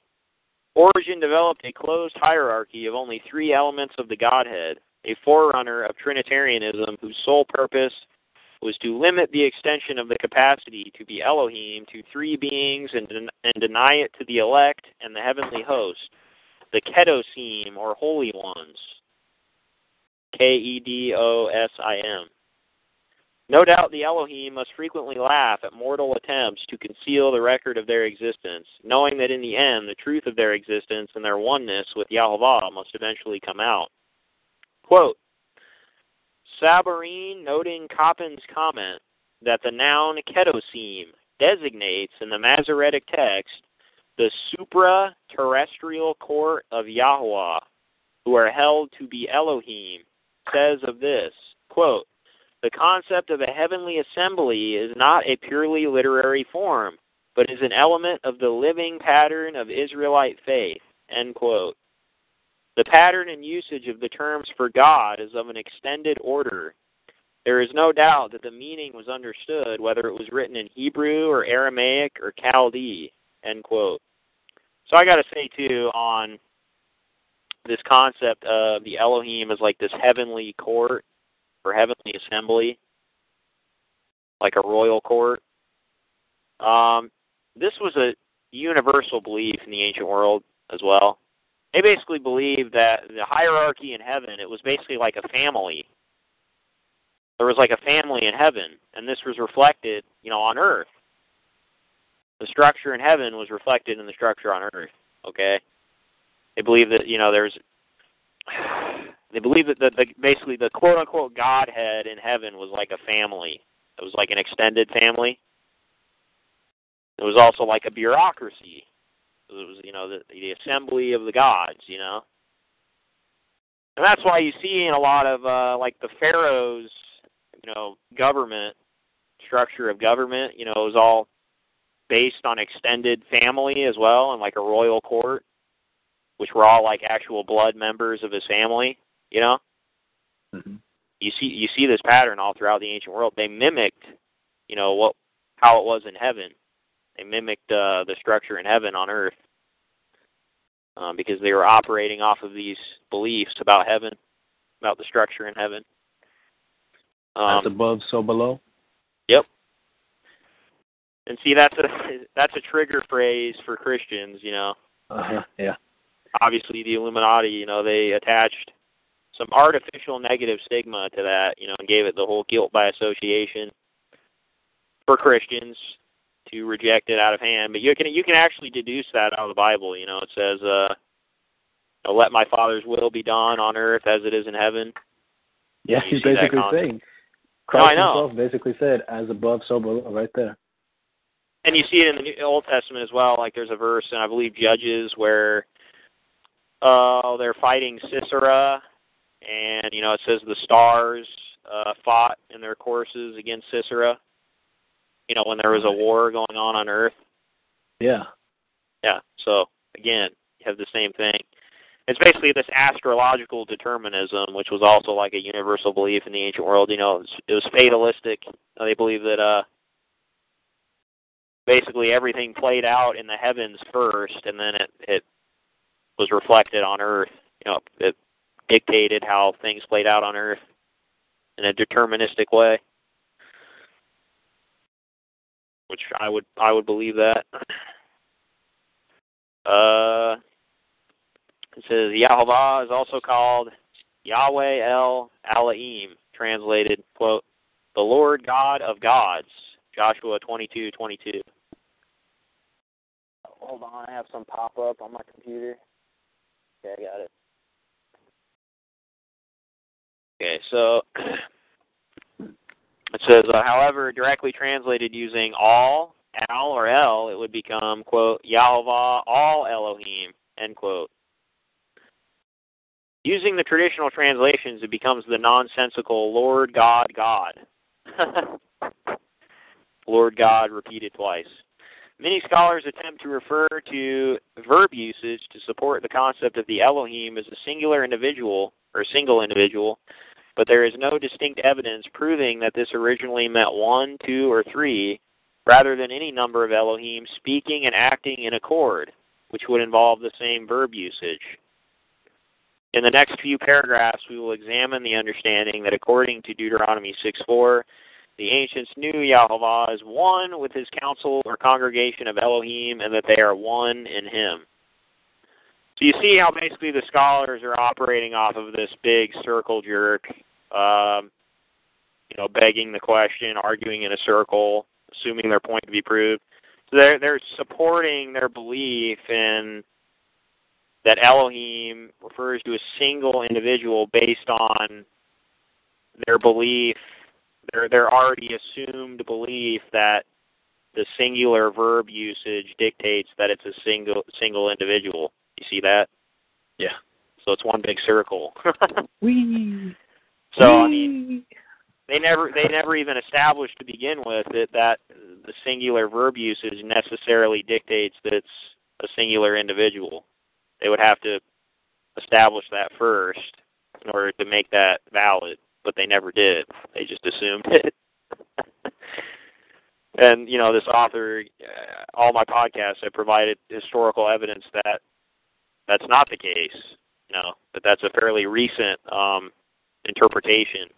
You know, that really had no historical precedent until a fairly recent period of time. So, uh, indicating a conspiracy or cover up. So, the next section is called Oneness in Yahovah Echad. It says, quote, Listen, Israel, Yahovah Elohim of us, Yahovah is one, end quote, Deuteronomy 6 4. Oneness is a concept that is difficult for many in organized religions to contemplate since they are segregationists, with the leaders often living off the contributions of their followers and frequently promoting their own importance by dominating the understanding of the congregation. Rather than living in oneness, as Jesus taught them to practice, holding all things in common, they collect tithes. This practice of giving one tenth to the Levite servers under Aaron the priest was originally because they did the work of butchering animals sacrificed in the tabernacle of the congregation. Leviticus 27:32. Tithes will be discussed in depth in a later section. Okay, she's operating off her Levite conspiracy again. We've already addressed our what we think of that. Right. Um, do they think that there will be rich and poor, or masters and servants in heaven or in the kingdom come? Okay, well, actually, there will be because it Yeah, says I would agree. there will be hierarchy in the in the the world to come. Jesus explicitly says that. You know, he says, well, I'm forgetting what the verse says now, but I know. there are verses. I don't know. I don't know where it is, but I can uh, s- paraphrase it for you. He says uh, Yeah, he's talking about how he did not come to abolish the law, but to fulfill it. And then he says that whoever preaches and, teaches others yeah, to will be will be least God's law, in the kingdom of heaven. Right, right, right. exactly. The That one who teaches to obey it, they'll be the greatest. But the one who Exactly. teaches them or, or removes even a jot and a tittle, yeah, they'll be the least. The ones who Exactly. say, no, don't obey the law. Exactly. Yeah. And he also said, you know, his apostles, uh, I forget which ones, but they asked him, "Can I be at your right hand or something? You know, can I be uh the most in the kingdom of heaven?" You remember when they were asking him that? Yeah, it's one of them and his brother Andrew. the guy's Yeah, the- mom actually comes and asks Jesus to let them sit on the right and the left of him. Right. And then I forget I forget Jesus' response, but he basically says, you know, that's that's it's not it's a heavy burden to bear and basically it's not up to me but my father you know you know will decide that essentially i think if i'm paraphrasing that correctly i think that's basically the gist of what he said Yeah, that is correct. yeah It's it's not mine to give, something like that. right so yeah i would disagree with it so uh, obviously this i mean being a female scholar she has some liberal uh tendencies here that she's that are influencing her work as as good as most of it is it's you know she's got some uh modern day liberal tendencies going on A minor case of AIDS. That's what liberalism is. yeah if they do not practice what they preach now how can they be ready for it when their time comes quote and the multitude of them that believed were of one heart and of one soul. Neither said any of them that aught of the things which he possessed was his own, but they held all things in common. End quote. Acts 4:32 and Acts 2:44. This is the philosophy taught to the early Christians rather than the practice of separatism and, quote, tithing taught by the Levites, whose established religious practices were supposed to be changed. Hebrews 7:11 through 14, by all who truly believed. Um,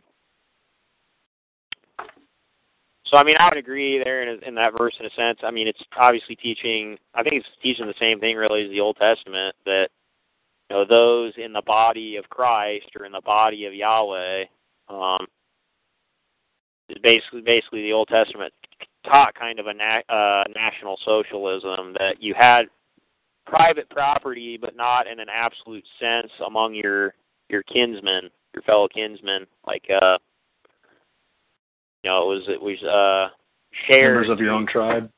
Exactly. Yeah. It wasn't an absolute, you know, individual property thing. Um, which you know, obviously that that carried over into the New Testament. It would have been the same thing.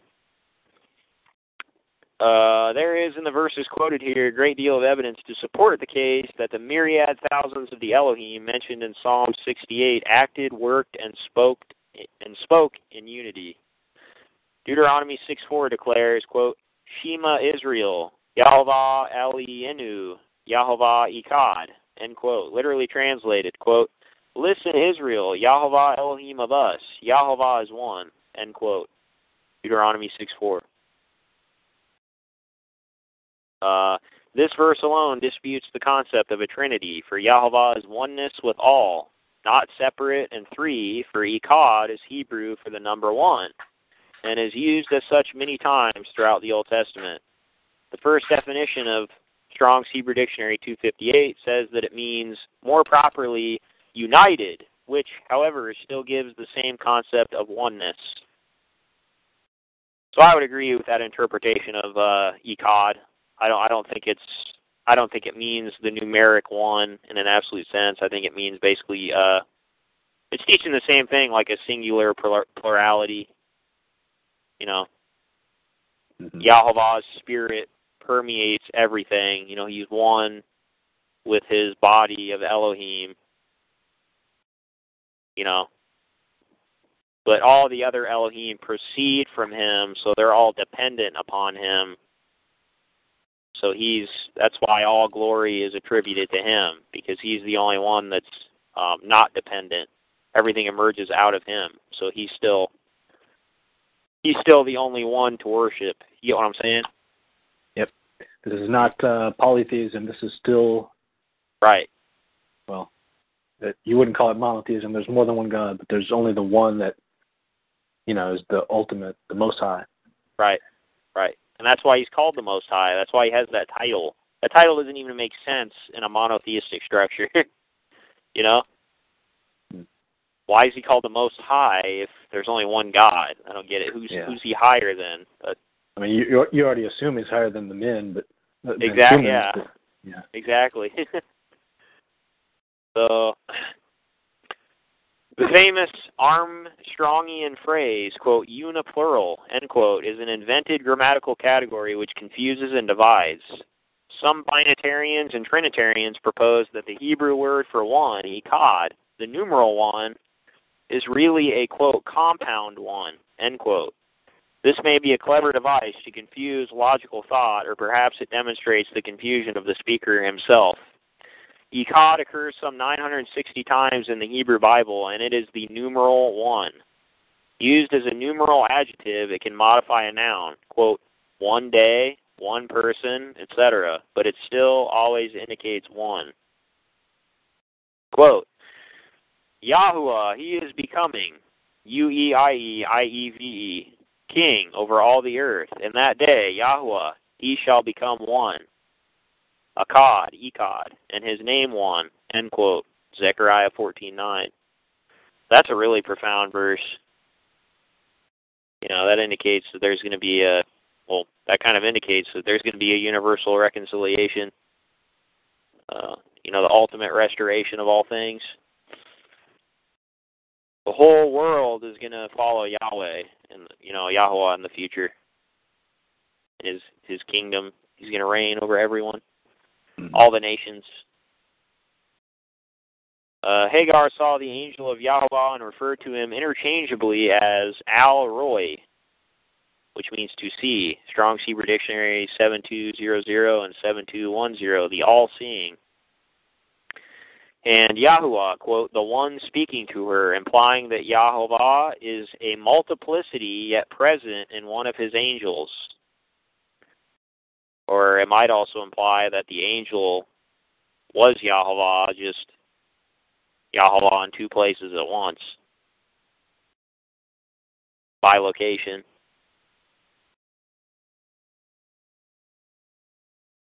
Right? That'd be fun to do. Fun to be able to do. Yeah. Yeah. We definitely believe it's possible, don't we? Yeah. Well, for him, I can't do it for sure. Yeah. yeah, definitely. Not not not voluntarily at least.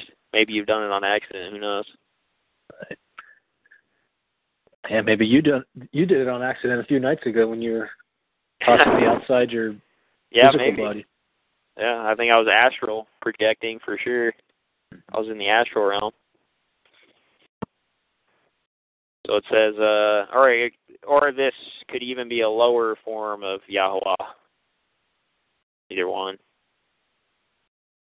Uh, Genesis 22, 1 through 12. And when an angel appears to Samson's parents, they refer to him as Elohim. Judges 13, 19 through 22. Showing that an Elohim is a high raised angel, yet Yahovah is present in all his Elohim. Thus, quote, Yahovah is one in the Elohim, end quote. I would agree because his spirit obviously proceeds and pervades all of the Elohim. You know, they're his body. Basically, we're all his body. If you want to get real technical. Yeah. Uh, you know, which is that's basically emanationism. The material realm is an outgrowth of himself.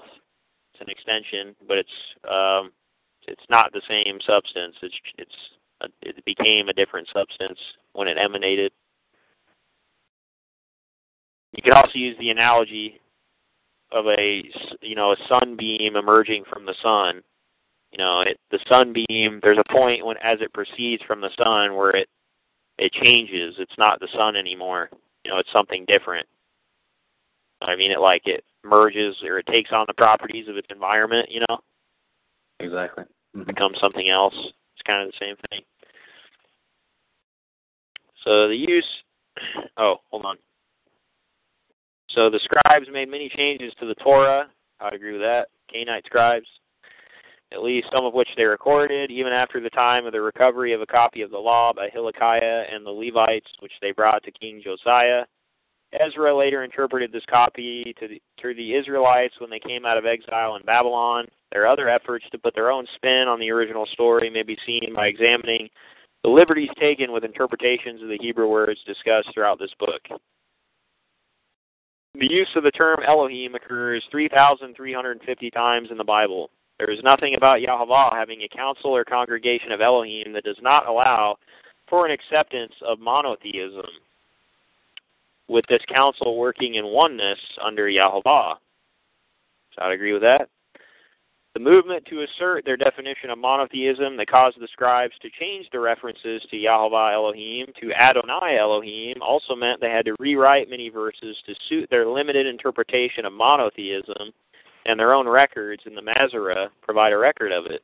Quote, Jewish religious authorities concerned that the growing worship of angels would be a threat to the belief in one God excised works like those of the books of Enoch and the book of Jubilees from canonical literature. These books are now part of what is known as the Apocrypha and Pseudepigrapha. End quote. That's from an article called The Sons of God.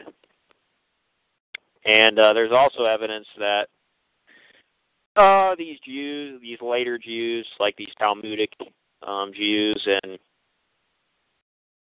uh, rabbinic Jews did this as well in response to uh, Christians uh, in the first century who were operating off of this long historical tradition that of uh, you know this binitarian structure that basically uh, Jesus was uh, Yahweh in the flesh, or he was this lower Yahweh figure.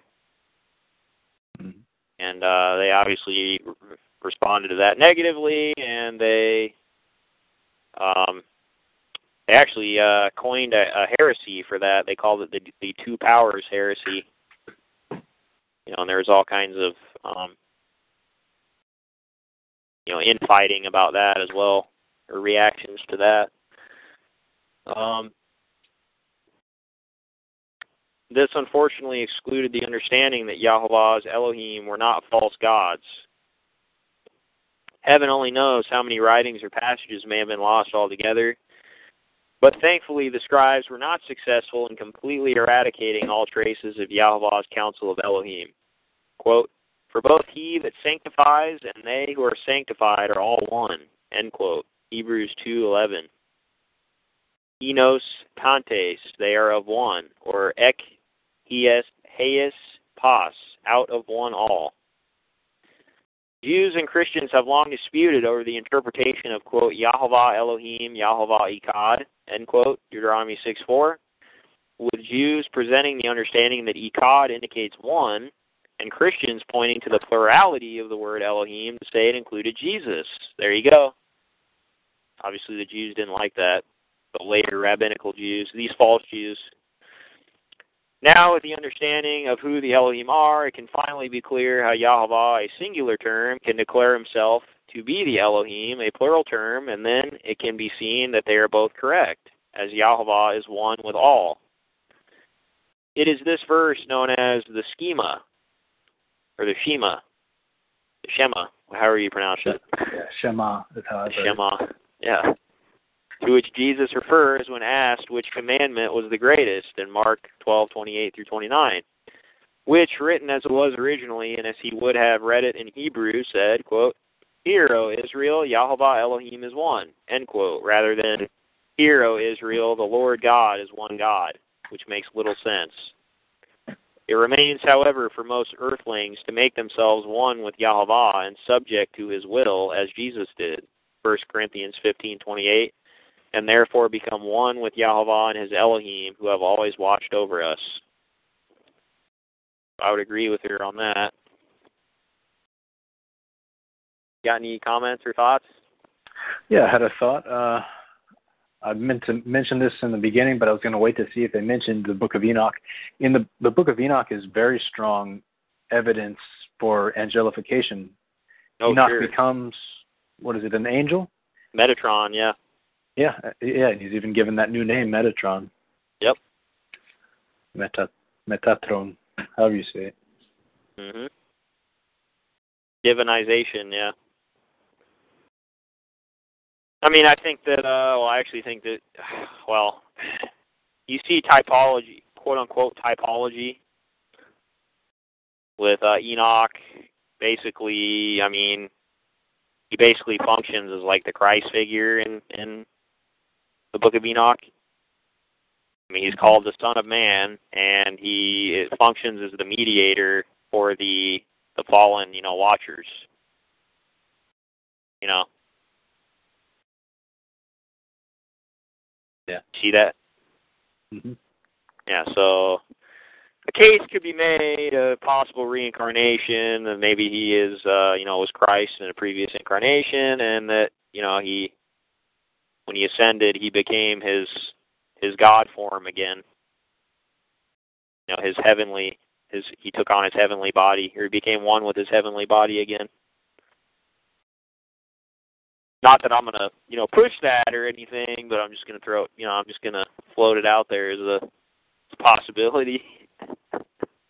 It's true that uh, I think uh, Christ Himself and elsewhere in the New Testament, the Book of Enoch is quoted.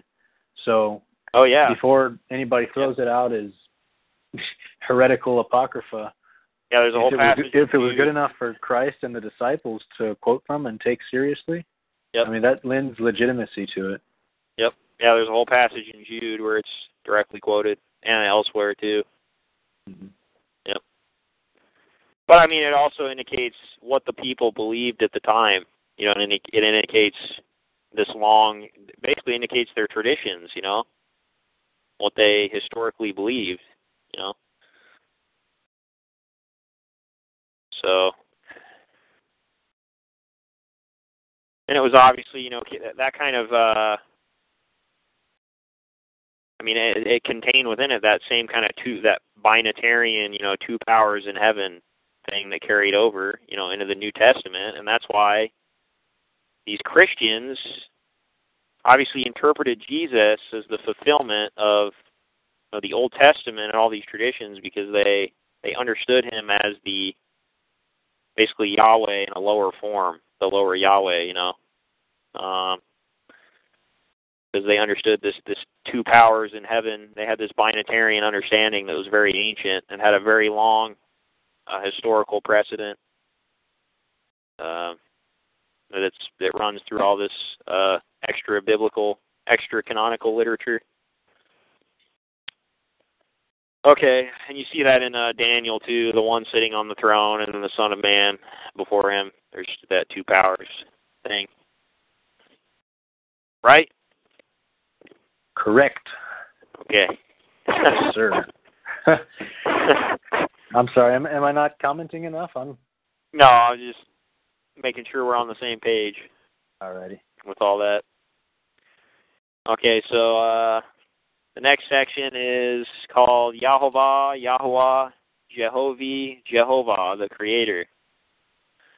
Quote, and Yahweh, he is becoming, U E I E I E V E, king over all the earth. On that day, Yahweh will become one, and his name one. God, end quote. Zechariah 14 9. So we heard that verse. She says, uh, Jehovah is the Jewish national name for God, often combined with the names of subordinate beings that Strong states to be derived from Haya, Strong's Hebrew Dictionary, 19, 1961. Yahovah, or Yahovah, Y A H O V I I H, or Jehovah, is Yahovah of hosts. This distinction is preserved in the terms Jehovah, Strong's Hebrew Dictionary 3068, and Jehovah with an I instead of an A, Strong's Hebrew Dictionary 3069.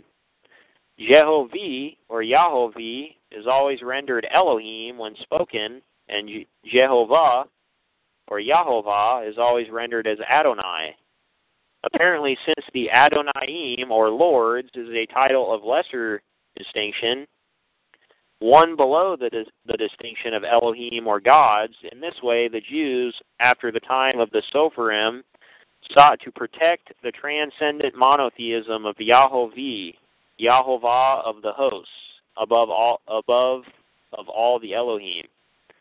Quote, the BDB lexicon states that the Hebrew spelling Yehovah occurs 305 times in the Masoretic text. End quote comes from the Tetragrammaton in the Bible definition. Quote, those who want to revocalize Jehovah into Yahweh, Y-I-H-W-E-H, or Yahweh, should also change the names Joseph into Yosef, Judah into Yehode, etc. Therefore, as the famous grammarian W. Gesenius acknowledged, according to the the- theophoric names, that the name of God could be easily vocalized Yahuwah, I E H O U A H. End quote. So she seems to be advocating actually the name Jehovah. Uh, do the etymologies found in the Bible allow us to find a primeval, primeval vocalization? Uh, the substitution of the names Adonai Elohim is traditionally understood to have been so as to prevent speaking the sacred name Yah- Yahovah arising from a misunderstanding of the commandment to not take his name in vain or curse Yahovah as in Leviticus 24:11. Rather, this was an injunction to prevent it becoming a frivolous epithet like crying out Yahoo or Haya, etc. when excited or cursing his name. It was not meant to prevent the use of his name altogether. In this way, his name is only called out in seriousness, alerting his council of Elohim to give attention to a serious matter. Quote, I, Yahovah, Elohim of you, you shall have no other Elohim before me. Not you shall take up the name of Yahovah, I E V E, Elohim of you for fertility, futility. Ishua in the King James Version in vain. End quote. Exodus 23 and 7. The instances of the alterations of Yahweh to Adonai by the Sopherim the scribes in 134 places are at Appendix 32 of the Companion Bible. Yahweh is translated as Lord, all caps, in the, in the New International Version and most other English Bibles using all capital letters, and as Adonai in the Complete Jewish Bible. The instances where the title Adonai occurred was translated as Lord. However, Adonai cannot be considered synonymous with Yahweh, and this is shown by the fact that there can be multiple Adonai or Adonim, Eadnim, or Lords. Psalm 136, 3, Isaiah 26, 13, 1 Corinthians 8, 5, Timothy 6, 15, etc. Quote, Yahuwah to Lord of me, I Adni, sit to right hand of me until I shall set your enemies as a stool for your feet. End quote. Psalm 110.1. Now, the fact that Yah- speaks to this Adonai as his Lord, asking him to sit at his right hand, shows that Yahovah and Adonai are not one and the same being. The fact that there are multiple lords, as in, quote, my Lord of the Lords, Eadni, Eadnim, Psalm 136, 3, shows that this is one of his heavenly hosts ranked below Yahovah. Or Eadni is, quote, Lord of me, end quote, or, quote, my Lord, end quote. In the second case, quote, my Lord of Lords, end quote. This psalm gives us the descending ranks below Yahovah, for it begins by giving thanks to Yahovah, then to his God of gods, Ealai, Ealaim, and then his Lord of Lords, Eadnim. Quote, I speak of things which I have made touching on the king. You love righteousness and hate wickedness, and so he anointed you Elohim, Elohim of you, anointing oil of elation from partners of you. End quote. Psalm 45, 1 and 6 through 7. Or Alaim, Alaik, God of gods. Note that this king, or Elohim, was chosen from amongst other Elohim who were like himself. It follows that they are all humanoid, since humans were made in the image of the Elohim, and these Elohim have appeared in human form to mortals throughout the Bible. So that's a very important point right there that she just disclosed. And that's something we can deduce from the Bible as well that uh, the angels or the Elohim all throughout the Bible are described as men or heavenly men. You know that their their form is of a of of a, of a man, a humanoid, Mhm. and uh, basically, you know, the the verse in, in Genesis one twenty six through twenty seven where it says, you know, um, the Elohim created us in their image, you know, male and female. They created them. You know, it was plural, Elohim. I think that that uh, I would interpret that to mean, or that was the passage where I think that we were divided, or I, I actually. so we're going to get into some real uh, controversial interpretation here with that, but I think that that was referring to the creation of the pre-Adamic races. I believe that they were divided from their higher selves there, uh, and they that's why the, with them the male and female was created at the same time, or emanated out from their higher selves, or divided from their higher selves at the same time, and that's why it says you know they were made in their image. See that? Mm-hmm. And you know, the Adamic race was made later on the eighth day, I believe, uh, and was made in Yahweh's image. Would you agree with that? Yeah. Okay, yeah. And then Eve emanated out of Adam Right. with the rib thing. Yep. And she would have been in the image of, well, who emanated out of Yahweh? Yahweh? We see it. We read in Proverbs who that was. That was uh, wisdom. Lady Wisdom. Wisdom, yeah. Yep, Lady Wisdom. She would have been a higher Eve. I mean, it actually uses emanationist language uh, in Proverbs 8. It says that she was brought forth, you know, before everything else, before all, all his other works. Um, so yeah. Quote. So we, we so we would actually believe that Yahweh is actually a higher Adam or heavenly Adam. I mean that or would that be Adam, really or that Adam was an avatar, a Yeah. incarnation of Yahweh. Sure. Right. Right. And that would, you know, that would Christians would freak out at that.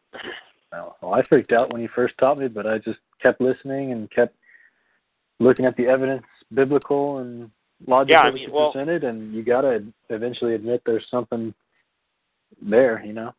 Yeah. Well, I mean, you see the same typology with Christ in the New Testament. He's, I mean, he's basically he's called Adam. Okay, he's called the second Adam. I mean, if you want mm-hmm. to, if you want to make that figurative, you can go ahead and do that. But you know, we're going to do deduce from that. We're going to we're going to be consistent. We're going to interpret that literally. Okay, he he was this. He was the the he was another Adam. Okay. You know, it also says in Luke uh, Luke three thirty one, I believe, that you know Adam was the son of God, and it uses the the definite article. So, um, and you also see in Revelation that uh, you know Christ uses language of himself where he he he equates himself with with Yahweh. Okay, he says, you know, I am the first and the last. You know, he uses the exact. He says the exact same exclusive statements that Yahweh said of himself in the Old Testament. He's described with the exact same language. He's the one administering judgment. You know, on the day of judgment. Um, I mean, it's just the evidence is just abound. You know, and so I don't know where I was going with that, but I kind of lost. I kind of lost where I was going with that.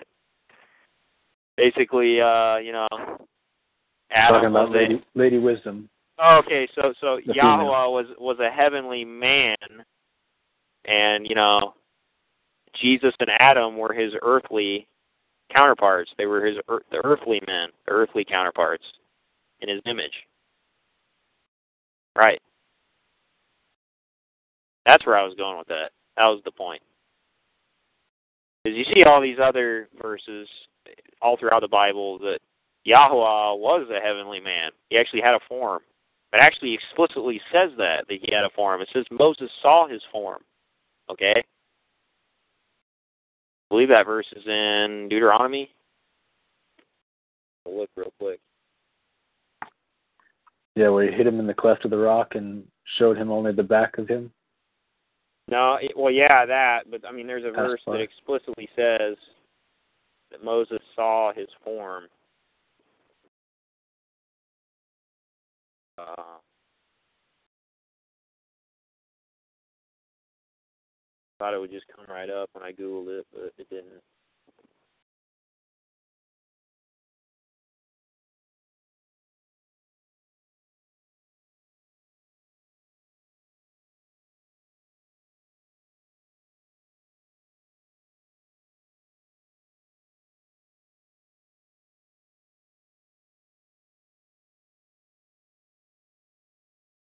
You have anything to say while I'm looking for this?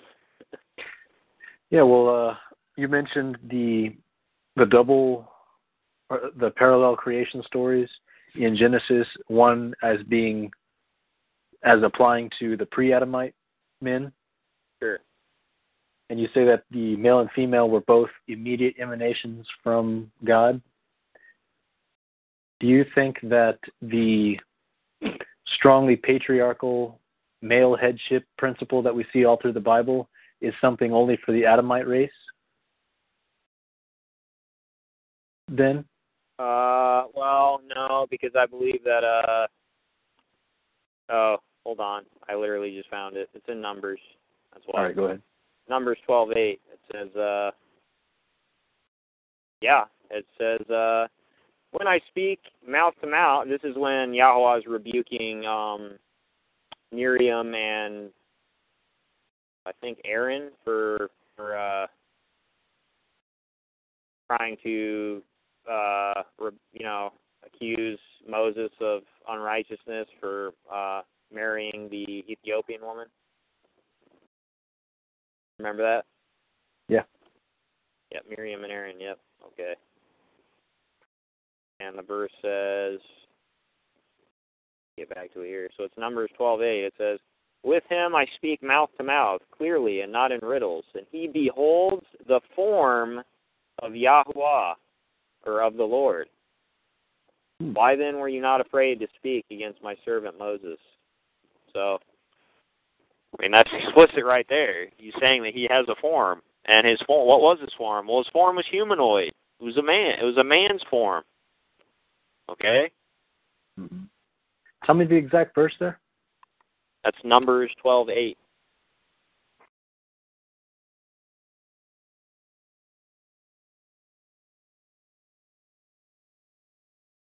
And uh, you know, I think the reason a lot of Christians or people would have problems with that, rightly so, is because it would conflict with a lot of verses in the New Testament. Uh, would you agree with that? Yep. Yeah, I mean, there are a lot of verses in the New Testament that say, you know, basically that say that God, the the Father, doesn't have a form. Uh, basically says no one's ever seen him. If you see him, you'll die. He's invisible and he dwells in unapproachable light. It basically says he has. It's basically like it's literally like it's using like Platonic language. You know, it's it's basically it's talking about the monad. You know, I mean. Pretty much. You know, uh, you can't draw a false dichotomy between you know Platonism and you know I I think there's a middle position that reconciles them both because I think that it teaches both. There's a solution, you know, that there's a synthesis between them both, you know, the dialectic. And I think that uh, I have, I think that I have a solution for that. Uh, you know, Ross knows about it, but we're not gonna get into that now, at least. Um, so, what were you saying on the? What was your question again? Well, it's All right. going to take us off into anthropology. So, are you done with uh, that point? that Oh yeah, yeah, yeah. I'm done with that point.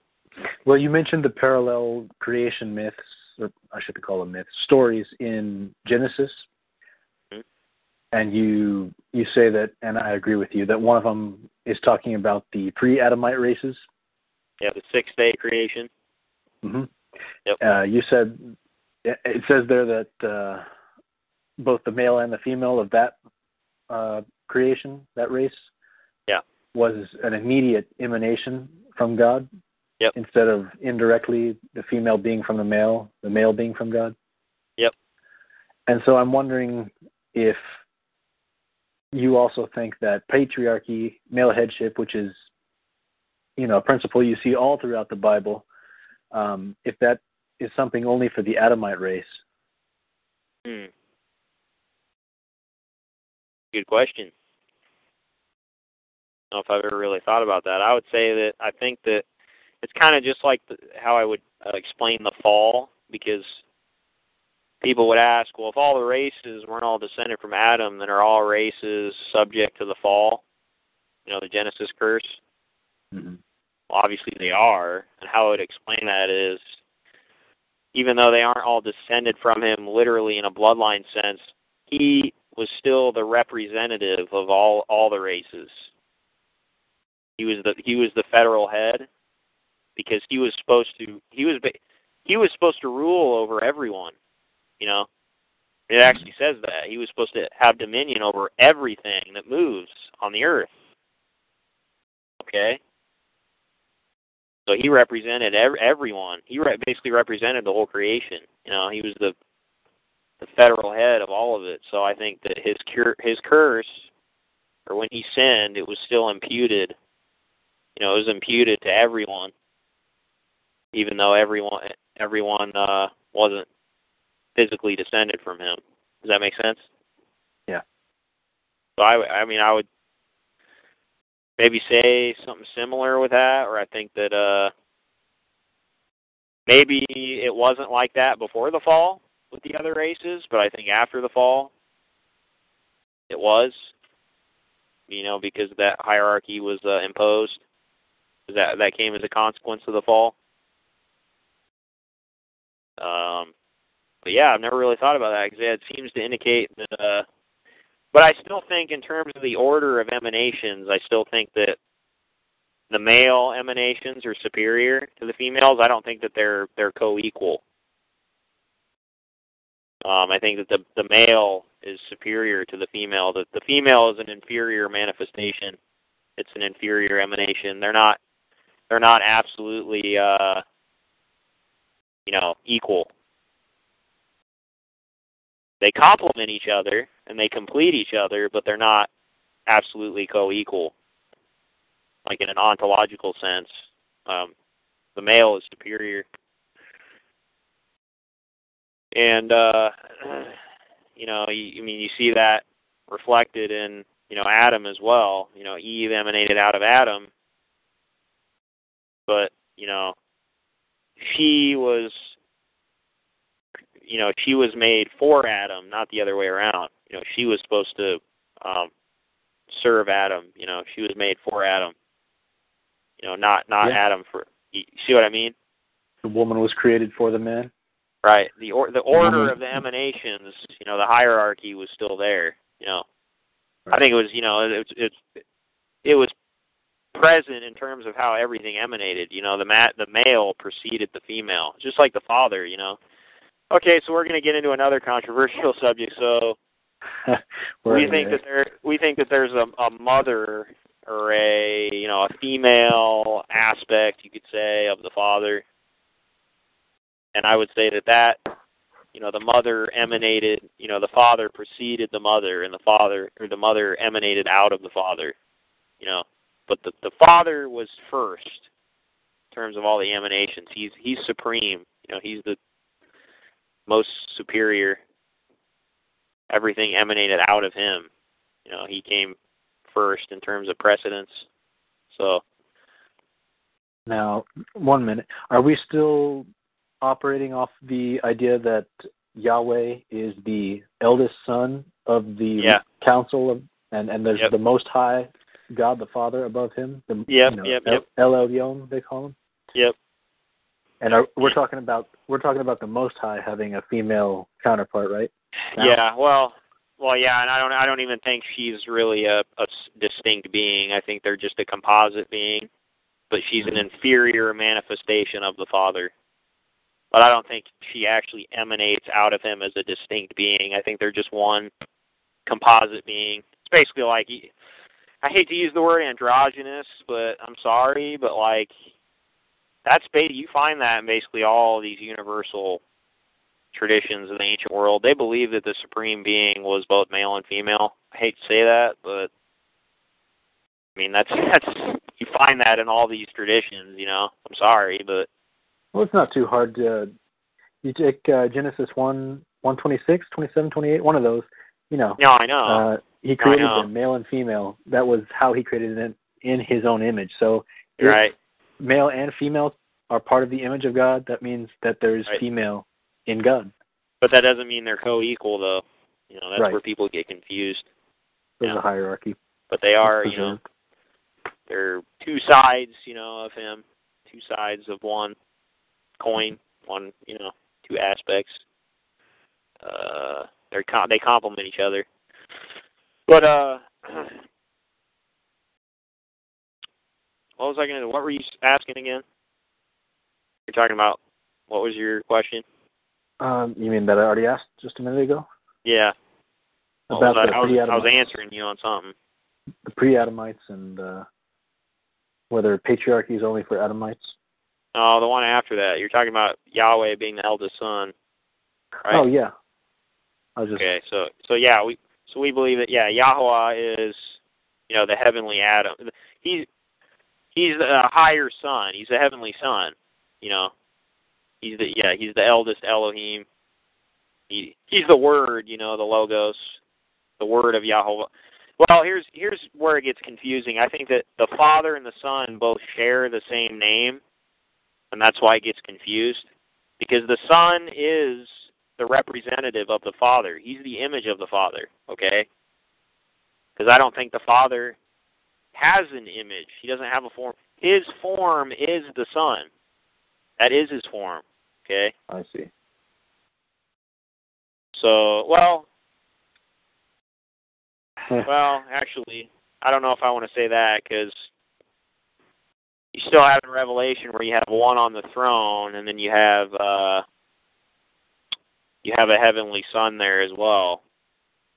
You know, who's before the throne. So I think that the fa- there can be a lower Father where the Father can basically manifest in, in the creation and like a localized, like a localized manifestation, you know, in one place. Mm-hmm. But I think he just kind of sits on his throne. He doesn't really do anything. He doesn't move around or anything. That's that's all. The Son does all that. He just kind of sits on his throne. So um, I think that you, yeah, you have a so you can have a lower Father and a heavenly Son. Um, but you still, but the Father is still kind of above and beyond creation. You know, at the same time, you can have both. But he also manifests within creation in like a localized place on a throne. You know. You see what I'm saying? Yeah. hmm Yeah, I'm following you because I've uh, read through all your stuff. That's why you have, you know, like in Deuteronomy, you, you know, you have El or Elion, who's on the throne distributing all the nations, you know, as inheritance to all his sons, you know, the gods. And, you know, he gives Israel to uh Yahweh or the son, his eldest, you know, the, the primary son. That's why he calls it Israel, my inheritance, my portion, many times. Yes. Yep.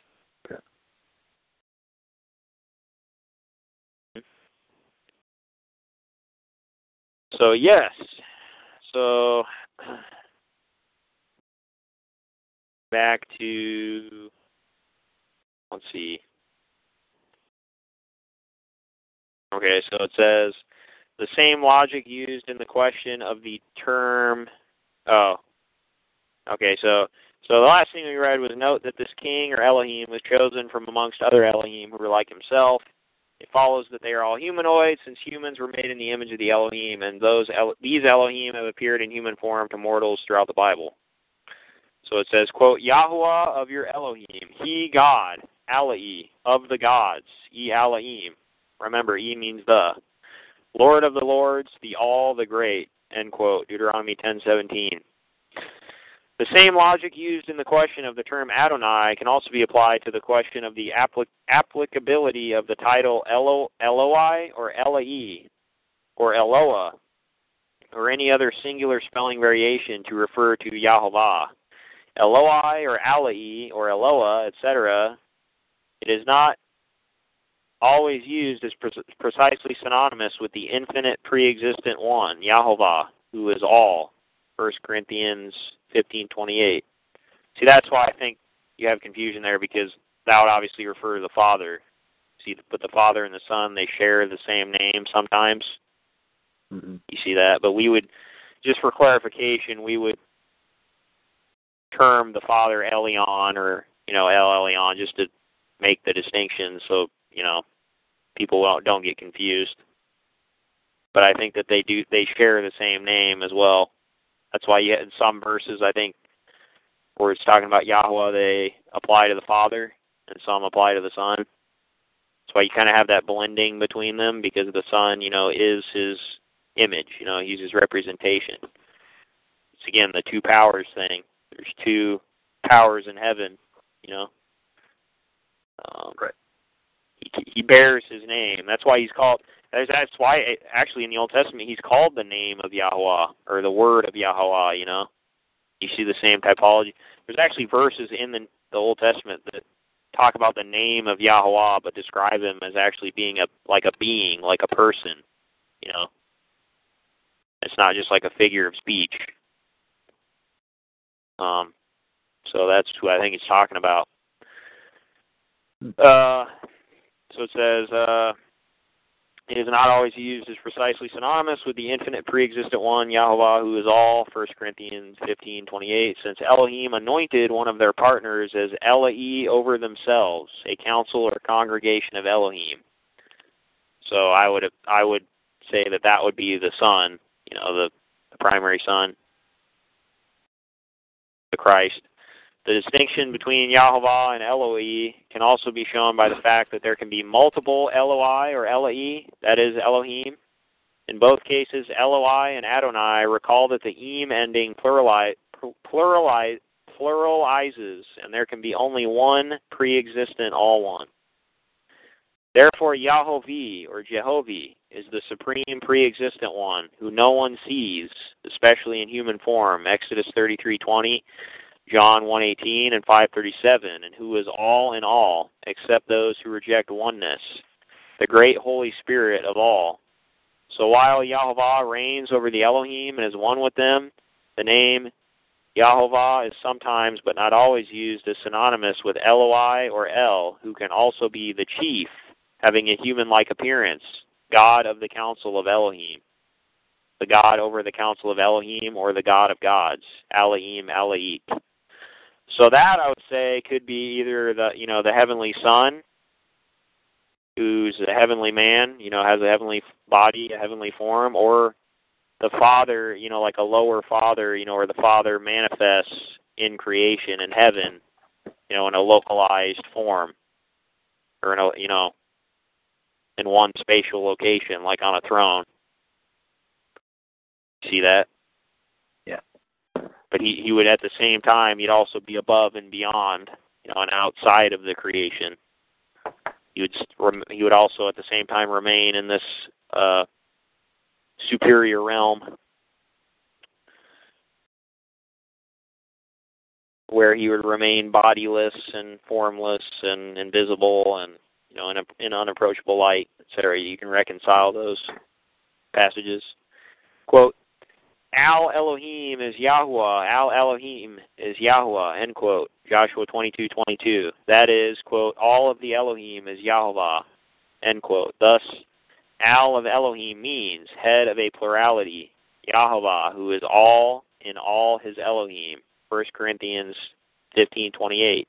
It is Al or El. Remember the spellings are synonymous. Yahuwah is therefore the only omnipresent being who can be one with, quote, all of the Elohim, end quote. Yahovah ranks above and is worshipped by Eloi, the Elohim, and any of their Adonim or lords. All of the Elohim and Adonim are known to descend in human form. Genesis 19:2 to earth to carry out the will of Yahovah's council of Elohim among mortals. The name Yahovah or Jehovah was used to refer to the Elohim of Israel, a lesser application than Yahovah, with an I, the supreme light of the Holy Spirit to all the Elohim of the cosmos. However, both of these words can be translated from YHVH or IEVE. So yeah, that was the end of that section. Now that's interesting. There regarding Yehovah. Yeah, I know. There, apparently, there's two forms. Legitimate. Yeah, apparently there's two forms used of the divine name. Remember she was talking about that earlier? Mm-hmm. Well, it's pretty interesting. I'm... There's a she says Yahweh Yahovah with an I or Je- Jehovah is Yahovah of hosts. Uh, this distinction is preserved in the terms Jehovah with an A, Strong's Hebrew Dictionary 3068, and Jehovah with an I, Strong's Hebrew Dictionary 3069. Jehovah or Yahovah is always rendered Elohim when spoken, and Jehovah or Yahovah is always rendered as Adonai. So yeah, that was pretty interesting. Well, I, I think it's interesting because I had heard, I had read that that the pronunciation Yehovah or Yahovah was a corruption where they took the vowel points. No, I know. Yeah, Adonai and put it into that them. that consonant frame, and then Yeah. I heard that Yehovah they had taken the vowel points from Elohim and put it into those four consonants. You know, the Hmm. tetragrammaton. Well, maybe she's saying that those actually derive from two variants. You know. Interesting. See, maybe that's why that explains why there were two, you know, uh, verb forms inserted because there was two variants of the name used. Very See that? interesting. Yeah, that is interesting. I mean, she seems to have no problem using Jehovah though, so she seems to think it's a, I guess, a acceptable name. Does she give know. any any commentary on the pronunciation Yahweh or Yahuwah, which is Yeah, what she I said heard here. correct? She said here, uh, the BDB lexicon states that the Hebrew spelling Yehovah with an I occurs 305 times in the Masoretic text. And she says, quote, those who want to revocalize Jehovah into Yahweh or Yahweh should also change the names Joseph into Yosef, Judah into Yehodah, etc. Therefore, as the famous grammarian W. Gesenius acknowledged, according to the theophoric names, that the name of God could be easily vocalized Yahuwah or I E H O U A H, etc. So I guess in our modern English that would be Jehovah. You know, because I think that was the old English form there, you know, before the J, or it was just I. Right. I don't have a problem with J versus I. That's just a pronunciation variant, isn't it? Well, yeah, but I think that's what she's basically what she's pointing out. You know that Jehovah, I guess, is a uh, consistent, uh, I guess, a consistent progression of the name. You know, just into English there.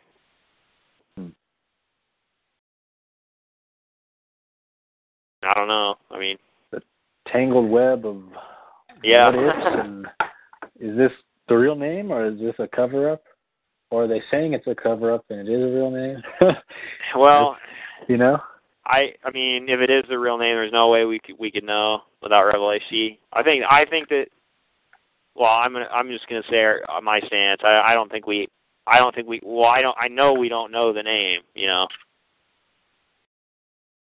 we don't know the correct pronunciation. I think we probably we probably have it though because there's only there's only so many variants you can there's only so many verb variants you can have with four consonants. You know what I mean? Mm-hmm. So I think we probably have the true name. It's just which one is it and how do you pronounce it? We don't know the we don't know those we don't know either of those. So not with any certainty or authority, you know. It's been taken away from us. Mhm.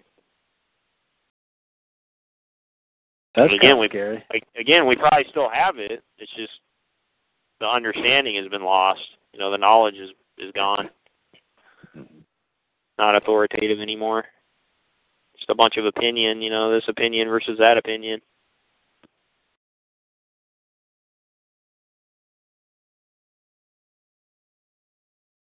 And what a what a punishment that is to not even have the name of the God you worship. You know.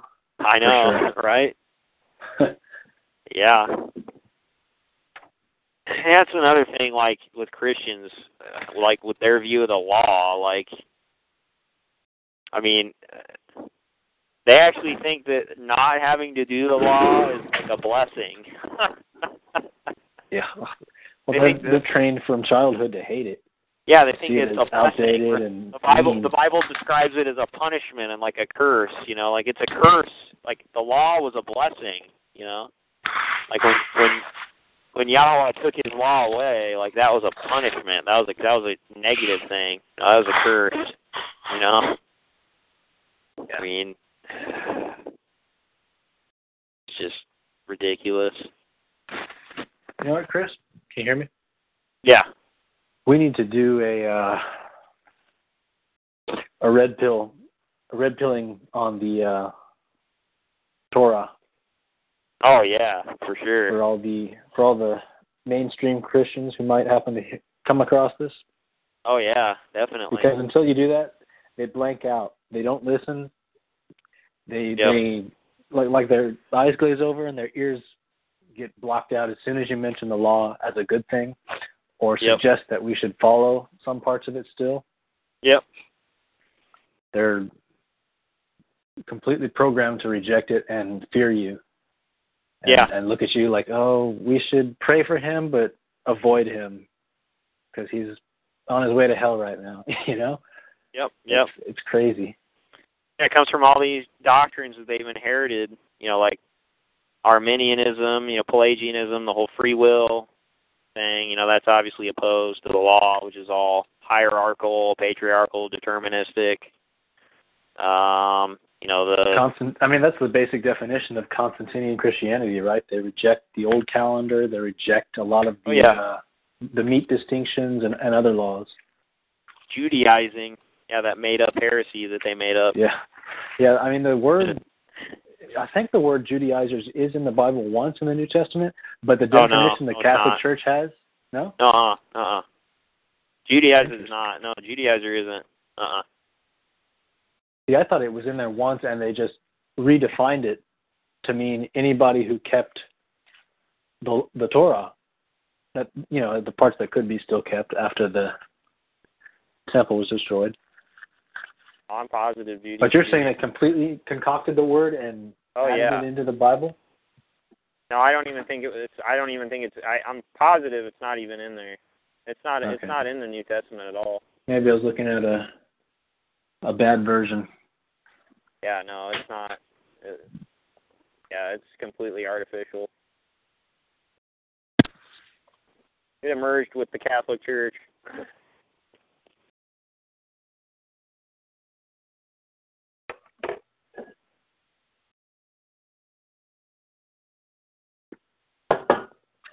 Yeah, we Oh, definitely need on. to do an episode. I'm looking. Oh, I'm looking ahead. it up here.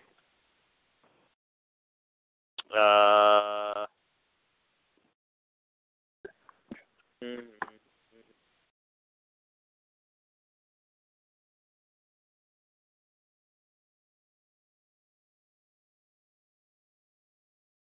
Says uh the Greek verb iudaizo to Judaize appears only once in the Septuagint, Esther 8:17, and once in the New Testament, Galatians 2:14. There we Hold go. on. In the Septuagint, this verb is used in relation to the Gentiles in Persia who adopted Jewish practices in order to avoid the consequences of Esther, Esther's decree, Esther 8:13, which permitted Jews to avenge the wrongs committed against them. The Septuagint not only uses iudaizo to translate the Hebrew mit yahadim, quote, to become a Jew, but adds that these Gentiles were circumcised. Hmm.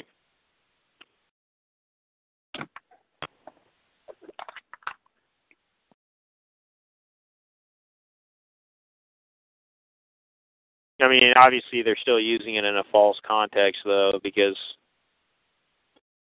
uh, the New Testament it did make a distinction between two kinds of quote Jews, even though that word is a total psyop too and artificial, and actually a, a pretty recent word that actually wasn't even invented until the 18th century, um, in like 1775. But that's a whole nother thing. You know, there were Well, two kinds of there were two kinds of quote unquote Jews. You know, in the New Testament, there were, um, you know, the ones that practiced the Torah or that still had the Torah and practiced it, and there were ones that uh, didn't. You know, um, and those were what became known as the quote unquote Gentiles, but they weren't they weren't non Jews. You know what I mean? They were they were Hebrews. They just were Hebrews in the diaspora that had been dispersed amongst the nations. You know, like when the after the Assyrian you know invasion, they got dispersed throughout all the nations, and then they forgot their identity. They forgot Yeah, who they were, and they they lost the law. And those those were you know the lost sheep of the house of Israel. Those were the quote unquote Gentiles. Mhm. You know, The lost tribes, the northern ones. Right, the ten lost tribes, yeah, and those were the ones that you know weren't required to keep the law because you know the law took extremely long time to learn for one, so it was actually kind of burdens burdensome. to relearn and all that, and um, uh, yeah.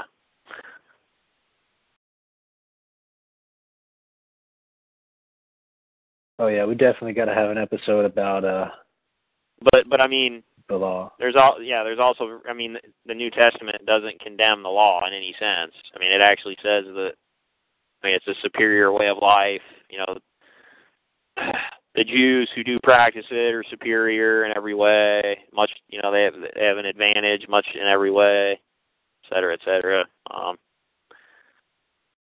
so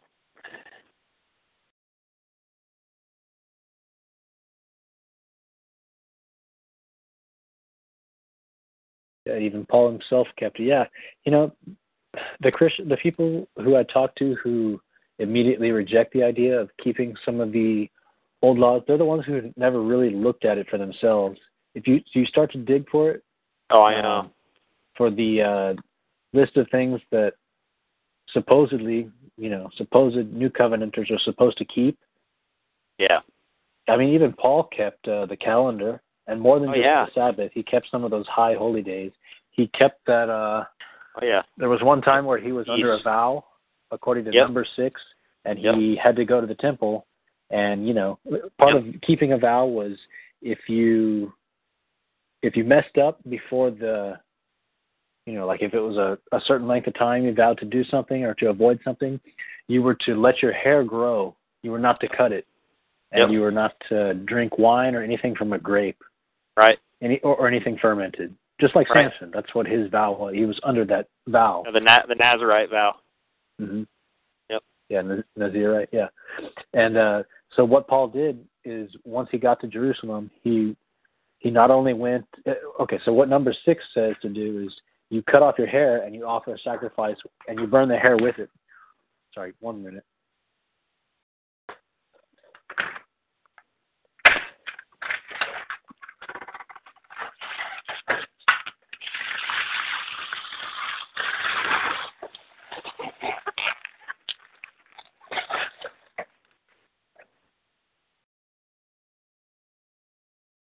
Still there? Yeah, I'm here. All right. And uh, not only did he do that, Paul did that, but he paid for four other guys to do it as well. Yeah. Yeah, and he sacrificed in the temple as well.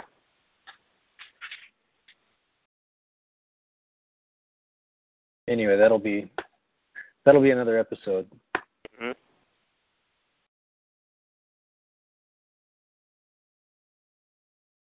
Shall we uh, cut it here? Did you want to? Was there? Well, hold on. I had one more thing to say. Okay, go ahead. One second. I was going to say too that um, based on your comment of uh, how modern day Christians never really look into the law. I was going to say too that when you do, you start to realize and you find that basically uh, all the laws in the Old Testament would literally like solve all of the problems that we're now faced in this society.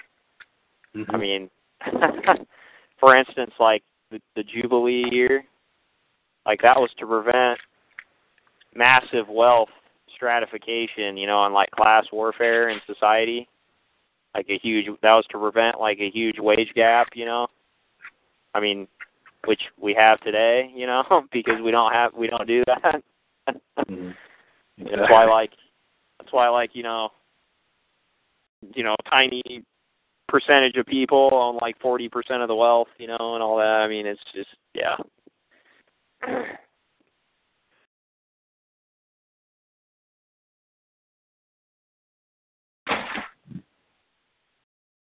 Oh yeah, Mhm.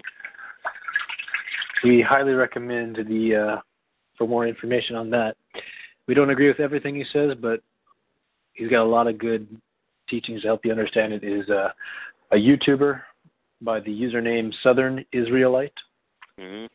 whose real name is Drake Shelton. Mhm. Guys, that guy helped me through more than anybody else Oh yeah. uh, the idea that Torah submission is a good thing. Yeah, basically, I mean, his theology and his uh, eschatology we would disagree with, but pretty much everything else, like his politics, his ethics, I mean, his view of the law, I mean, pretty much agree with all. I mean, he speaks the truth basically on all that. You know, it's. I think actually think he. I would actually say he's probably. I've learned more from him than probably anybody else on YouTube. You know, I mean, he's definitely he's extremely learned. Like he, you know, he's he's one of those guys that uh he should be you know getting paid for what he's doing, and you know he's he knows too much to not be to he knows for what he knows he shouldn't be in abject poverty and it's it's really a shame that he is you know but so yeah i would recommend i would also recommend people go you know listen to him support him you know get his books Yeah. The only help him out. parts we don't agree with him would be like you just said, Chris, the eschatology and also his stuff. He's not quite to the point where he's accepted the idea of, uh, you know, what we've been talking, what this podcast was about. yeah Um. He's still stuck on strict monotheism. yeah he's i mean he's a pretty being a council of gods. he's a pretty strict Protestant, so we would obviously, like I said, his theology we would disagree with. Mm. Um, and he he's never. I don't. I don't foresee him ever coming out of that. He's. I think he's uh he's to the point where. You know, he's just in a he's in a revolving door now where he's so firmly entrenched, you know, and he's so adamant and stubborn about it that he's not gonna he's not gonna let go. I mean, which isn't entirely a bad thing. I mean, I like his passion. I mean, it's better than being passive and apathetic, but um, you know, Well, I haven't given up on him. yeah, you haven't you haven't given up on him. No. I have. I'm not the one I mean, who- I I'm not I the one who tried to talk to him and got silenced, right? yeah, that yeah. Like I you? mean, yeah. but Yeah, regardless, I mean, he also he also stuff. believes in the soul sleep and the annihilation is obviously. I mean, I, I just there's no way you can make that work with scripture. It's just there's right, he he rejects emanationism and yeah, and certain things about the soul. yeah, and the spirit. He doesn't believe that we have an an individual spirit, which I mean, all you have to do is just go to the account, you know, in Samuel, the account of the witch of Endor calling up the spirit of Samuel. Okay, Mhm. if you just let the text speak for itself, if you don't read your preconceived view into it, you don't perform any eisegesis, you know, you just exegete what it says, you just draw out the meaning and deduce from that, well, it doesn't give any indication that that wasn't the spirit of Samuel, did it? Does it? I mean, it just it says that's the that was the spirit of Samuel that she called up, you know. I mean, so that would affirm that a there's an individual spirit that you have and that survives death and that is retains consciousness. Well, I mean that's just a, I guess. so I mean I- that that one passage is all you need to debunk uh, his view. Well, the one that I actually, well, I brought that one up to him, and I brought up, uh, you know, the New Testament passage where they go up to the Mount of Transfiguration and they see the the spirits of Elijah and uh, who else? Moses, I think, with Christ, and he had he had absolutely no answer for that. So I, and then he proceeded to block me. Hmm. So I mean, He'll get there. We still Yeah. recommend all his other uh, topics. Oh, yeah, his books. yeah. Oh yeah, yeah, yeah. I still support him. I mean, I'm a I'm a patron of him. I'm sending him money every month. Yeah, I bought two of his Yeah. books. Yeah, I have all of his books. So. All right. Well, I think we'll uh cut this one off here then. All righty. That was that man. That was a good show. Yeah. Thanks for having me on, Chris. oh yeah. Well, I uh invite you. You know, I welcome you back for the next one. All right. So. uh Cool kids like me. Yes. All right. Well, talk to you later, Ross.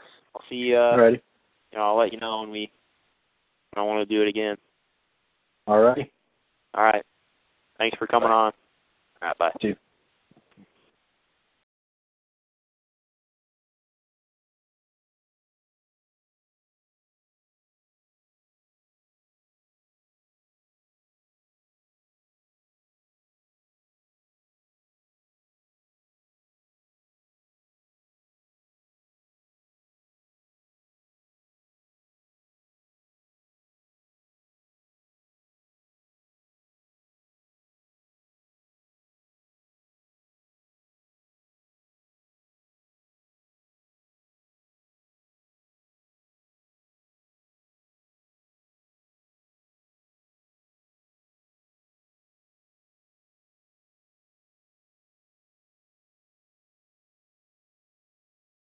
Judy was boring. Hello. Then Judy discovered ChumbaCasino.com. It's my little escape. Now Judy's the life of the party. Oh, baby, Mama's bringing home the bacon. Whoa, take it easy, Judy. The Chumba life is for everybody. So go to ChumbaCasino.com and play over 100 casino-style games. Join today and play for free for your chance to redeem some serious prizes. chumba ChumbaCasino.com. No purchase necessary. Void where prohibited by law. 18 plus terms and conditions apply. See website for details.